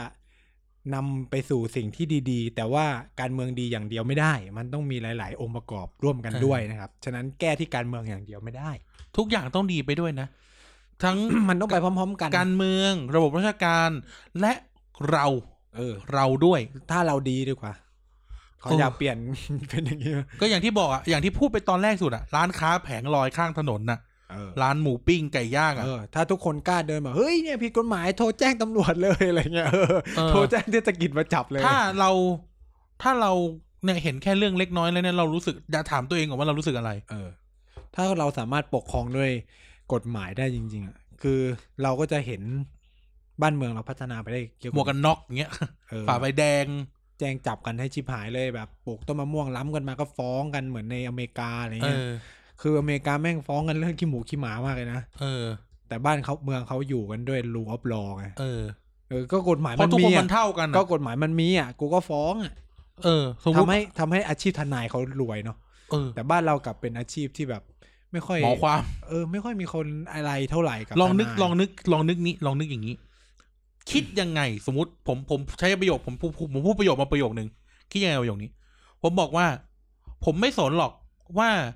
เออเขาจะลำบากหรือมีเรื่องเดือดร้อนอะไร อืม แต่ถ้าเขาขายของบนทางเท้า เขาผิด และผมรับไม่ได้ อืมก็ถูก ไม่ลองทิ้งให้ทุกคนคิดไงว่าคิดยังไงกับประโยคนี้ เออ เพราะว่าทางเท้าเป็นของผมและเป็นของทุกคน เออ เออ ทำไมถึงคนพวกนี้ถึงใช้ประโยชน์ได้อยู่กลุ่มเดียว ร้านก๋วยเตี๋ยวข้างจุฬา เอ เอ อ อนึกก่อนนะนึกก่อนนะ เออ เออ เออทำไมทำไม ทำ ทำไม ไมเขาใช้ประโยชน์ได้อยู่ เออ กลุ่มเดียว แล้วกูได้เบนเราได้เบนฟิตอะไรจากเขา เออ เผลอๆเขาไม่ได้จ่ายภาษีด้วย เออทำไมต้องโรแมนติไซส์สตรีทฟู้ดอ่ะ เออ คือซึ่งสตรีท ซอยคอน ฟู้ด แวนน่ะ ต้องบอกว่าสตรีทฟู้ดไม่ได้จ่ายภาษีนะครับ เออ เพราะว่าเป็นพวกนอกระบบ หรือไม่ผมไม่คิดเรื่องภาษีแต่ผมคิดแค่เรื่องทางเท้าอ่ะ คือแบบเราก็คือคือที่ผมจะสื่อคือ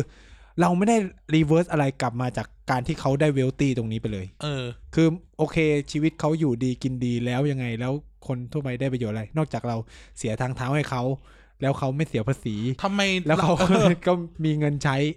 ทำไมร้านข้าวต้มตรงทาวน์อินทาวน์กูต้องลงไปเดินบนถนนเพื่อที่ให้เขาตั้งร้านข้าวต้มอ่ะ เออ เออ ก็ตอนกลางคืนตอนกลางคืนไม่มีใครเดินแล้ว ไม่เกี่ยวอีสัตว์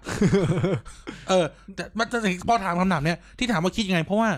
ก็อย่างที่บอกก็มีคนที่อาจจะคิดเหมือนเรา แล้วก็มีคนที่เอาเขาลำบากนู่นนี่นั่น เพราะว่ารัฐไม่เอื้อเขาบา เพ บา ราะว่า บา โครงสร้างมันกดทับโคเอร อ งสร้างเนี่ยโครงสร้างเราพูดโครงสร้างทุกอย่างโครงสร้างหมดนู่นนี่นั่น อืม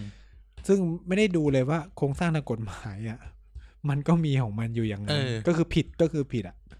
แล้วเราก็บอกว่ามันก็มีที่ที่ทำได้ แต่ในถ้าอยู่ในที่ที่ผิด คำ อ่ะ ถามกูคือเอาแล้วคนที่แล้วคนที่เขาเปิดร้านถูกกิจจะลักษณะจ่ายภาษีอ่ะ เออ เออ หรือถ้ามันมีมันก็มีถ ทำ น ไม น ถึงเกิด ได้ทำไม ไม่ ถึง มัน เกิ ก็ ด มี ค ถนนหรือมีฟุตบาทที่เขาอนุญาตเทศกิจอนุญาตให้ทำได้ อืม แล้วทำไม ทำไม คน ไม่ไม่ เอ ไม่ อ ไป คน นี่ เออคน แล้วทำไมต้องตรงนี้ เออ แล้วทำไมไอ้ตรงที่ผิดกฎหมายเราจะต้องอารมณ์มารวย เออ เออ คือคำถามคือ เออ คำถามคือมันแฟร์กับคนที่เขาทำถูกไหม เนี่ยมันต้องเริ่มจากตรงเนี้ย เออ สิทธิ์สิทธิ์และรับรู้ว่าอะไรทำอะไรทำได้ทำไม่ได้เนาะ เออ ถามว่ามันแฟร์กับคนที่เขาทำถูกไหมทำไมการที่กูขับรถมาต้องมาคอยหลบมอเตอร์ไซค์รับจ้างที่วิ่งสวนมา เออ ถ้าการ ซึ่งถ้าชนมาเฮี้ยอีก เออ ส ถ้า มมติตายกูชิบหา ใช่ ยขับรถประมาท จะบอกว่ากูขับรถประมาทได้ไหมมึงขับสวนมาหากู ถ้าการเมืองดี เรื่องพวกนี้จะหมดไปไหมเออ